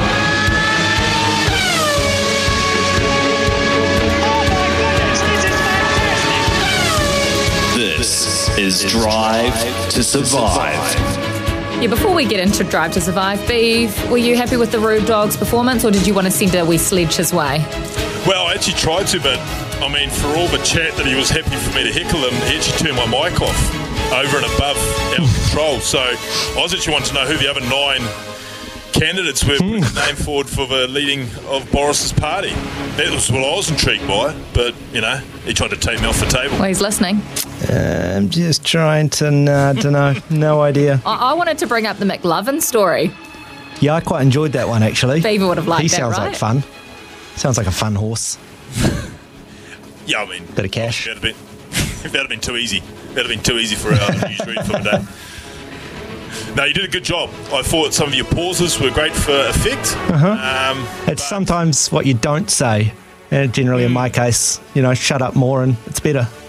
No, I mean you've got a you got a future there. If running the uh, station doesn't work out for you, uh, maybe go back into news reading. I think it's uh, there's a real future. Thank you. Thank you. It's, it's been a pleasure. Thanks for having me. Thanks, Rube Dog. Until next time. That is news and sport for today with the Rube Dog, the one and only. Right, we're playing Drive to Survive. Last chance to get in to win $50, all thanks to the TAB, a bonus bet voucher. Call us up 0800 150 811. Today, Beaver, winnable. Very winnable. Very winnable. And I tell you what, we're going to start with one of our all-time Drive to Survive champions. We have got Zaid from Auckland. Zaid, how are you, mate? Yeah, all good. Now, question one, lap one. We've told you lap two and three are all rugby. Well, we're going to start a little bit different to start with. Which Kiwi triathlete won the World Triathlon Championship Series in Hamburg over the weekend? Was it Hayden Wilde? It was our champion triathlete, Hayden Wilde, doing great things as always. Question two, lap one. True or false?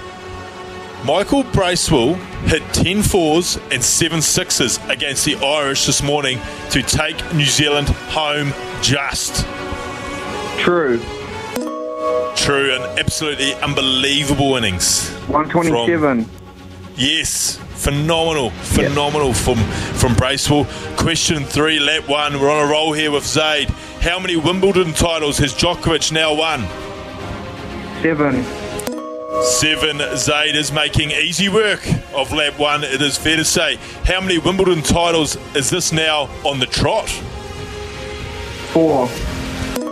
Oh, I'll have a word, but that was just too easy for our champion Zaid. Lap one looked after just like that. Name the African nation that qualified for the Rugby World Cup 2023. Namibia. Namibia. And for those of you wanting to know who the All Blacks are going to be playing, that is the final team in their pool. So that is all sorted now. Lap two, question two, and Zaid is needing no one at the moment. Which Kiwi born Welsh first five kicked the winning points against South Africa over the weekend? Would that be Gareth Anscombe? It is the one and only Gareth Anscombe, and probably the one and only Kiwis kicking goals for Wales too. So, just like that, we're knocking on the door. Final question of lap two: Which nation is now ranked number one in men's rugby? France. France. Oh, I'm going to have to have a word to these, this question maker. This has been an absolute breeze, or it could be the quality of our contestant. Either It's way, the quality. it is the quality. Either way, we're at the door of 50 right now from our great friends at the TAB. Lap three, the one and only question true or false? The Fijian woman put over 150 points against Papua New Guinea. True.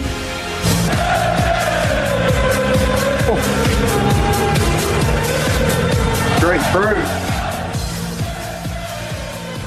There you go. Congratulations, Zaid. As you quite rightly mentioned, you did go straight through from our very first caller. Doesn't happen often, but well No. done. I've just got a quick ques- few questions for you. Um, quickly, what do you Yes. think about the Māori All Blacks and on their result tomorrow, and maybe Queens, maybe Queensland? I am on Queensland, but that was a week ago before I knew Cameron Munster had COVID. result.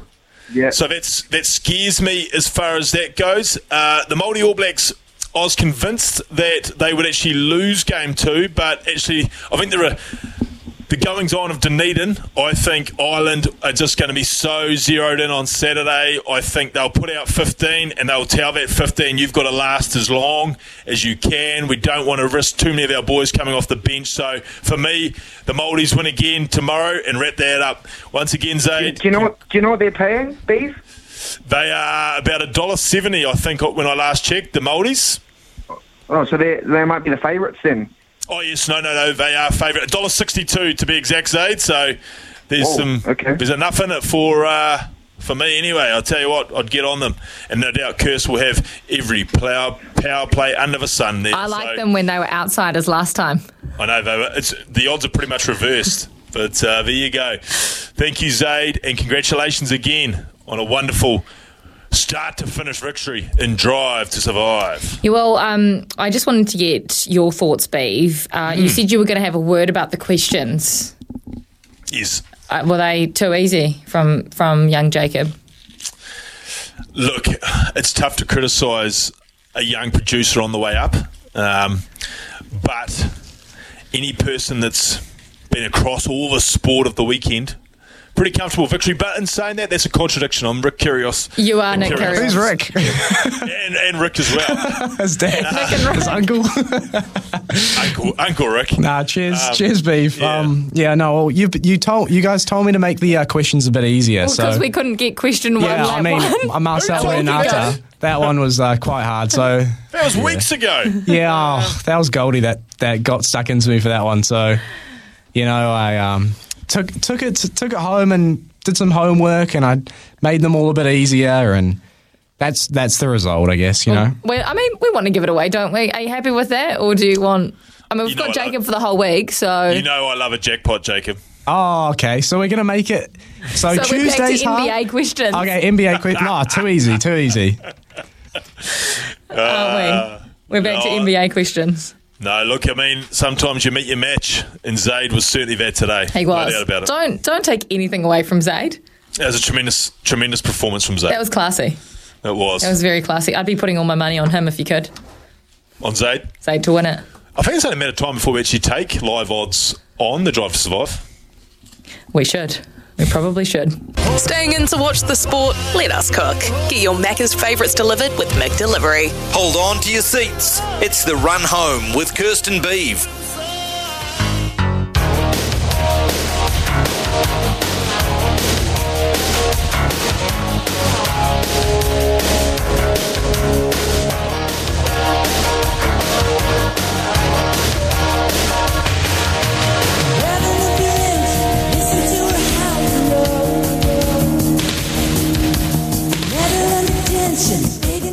Well, Beaver from Brian. Did I hear Stephen was doing tours to Roppongi in Japan? That is. If so, where do I sign up? I won't read the last of it. Yeah, look, Brian, that was. Uh, I did a tour of the World Cup in Japan, um, and we just happened to.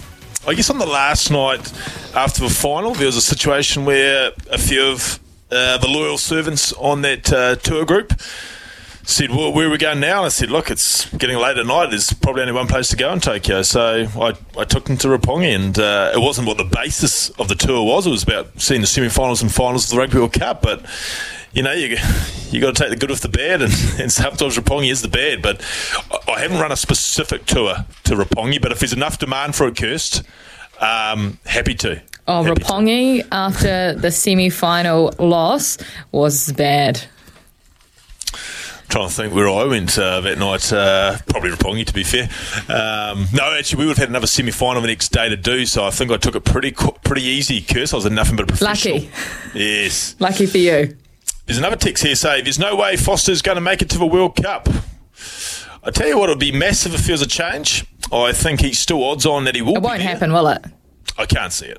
No. And I, I think there could be some strengthening of his group. Well, think- Joe Schmidt's coming in now after this, remember? and he's only technically coming in as a selector, but I think it's becoming apparent that he's going to probably be required on the grass. He is an outstanding coach, a standing record, so it just makes sense. He's already in the tent. Give him a big role. I would have thought. Can you address some of these other messages that we haven't got through, Beef? I certainly can. If we were playing uncontested scrums, could we have just left Ardie at prop from Richard? No, that's the thing. Obviously, it makes sense to, but if there's a prop available to go on the field, even though if it's not their side, they have to still play a prop. So that's obviously, otherwise, you just play another loosie. It's, uh, it goes without saying. Uh, Graham, have an orange card, non intentional red card offences, 20 minutes, then replacement player. Graham, after the weekend, it's starting to make a whole lot more sense to me than it than it did. Uh, the ref got the cause right. The TMO overruled him. That's the sad part. That's from Dean. Um, hi, Kirsten Beeve. Why don't they penalise every head collision in the rucks, especially when defending try line? Also, what about attack, attacking players leading with heads and forearms? The Lords are hypercritical in this area. Tim from the 09. Thoughts? Tim, you're 100% right. There's situations when you're defending the goal line and all you see is a head from an attacking player. So where are you supposed to go then? Um, and, and the head and the forearms leading. It's exactly right. The the attacking player has all the all the benefits. And dare I say it, Kirst, are we going to get to a point sometimes when they lead with the heads deliberately? Well, I just, I just can't believe you said hypocritical. Did you hear that, Jacob? That's what the text says. It's hypocritical. It's hypocritical, of course. Not- Sometimes I not just sound hypocritical. thi- sometimes I just sound things out as I did as a seven-year-old, just to get my learning up to standard. I'm still sounding out things for my children, so you know, I hope they get it uh, right. They, uh, well, they'll struggle to. If, If you're, pronoun- if you're saying hypocritical, there's no chance. well, it's a case of case of being hypocritical, isn't it, Kirst? Well, who is being hypocritical? Possibly be. Probably me too. Um, geez, I'm on a roll with. I've never done so many texts in a row. You're good at this, Beef. You're good at this. I'm talking for the next hour. That's why I just give just give Oh. my voice a break. I've got the Blackfern show coming up between seven and eight o'clock, so do stick around for it. Super inspiring. We've got some great interviews coming up as well.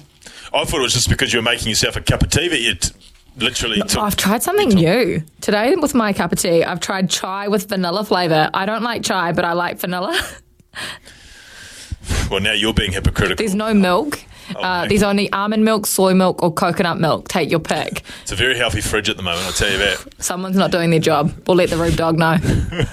Kenny, Kenny, Kenny. I remember a time not so long ago on this very show with a shattered blue heart, you agreed with all of us that a kid had gone missing and wasn't up to it. Oh, how the memory fades as the heart heals, Ken. Not only should he not play, but his brother needs to vacate uh, and move over.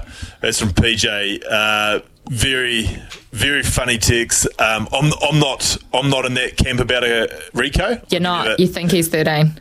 I think you persevere with him. He's he's showing signs for me, and you know, I think get Anton Lienert-Brown back, interview tour. You just lock them in together, and you will say, right, you guys play every test on this interview tour, and let's just see if we can form a combination here. That's that's where I think we're going as a midfield. Everyone's got their own opinion, right? Murray Mexted was on uh, Staffy's show this afternoon, and you can go back and listen to that interview on our SENZ app as well. And he said uh, Goodhue and Havili need to be the midfield combination, move Rieko to the wing, and and um, Will Jordan absolutely needs to start. Everyone's Jordan got their own opinion. Yeah, hundred percent. Just for me, with that midfield, I just think you lack the punch. I think we tried that sort of style midfield last year, and we struggled to get over the advantage line. Just something I want to touch on quickly before we get hit, and you went there on Friday. But the great Greg O'Connor came on. With a He winning gave us- tip. He gave us four tips: two in Australia, two in Addington. Two in Australia, they brought home money. One at Addington brought home money, but the one we went against them, that sorry, that it didn't win, was uh, his first of the night. It was about race eight, and there was a thing called Emma's Boy in the race, paying twenty six bucks. Who got on that? Well, Emma. because it wasn't because it was so rough and you don't bet thinking just because it's Emma's last day that a $26 shot comes in.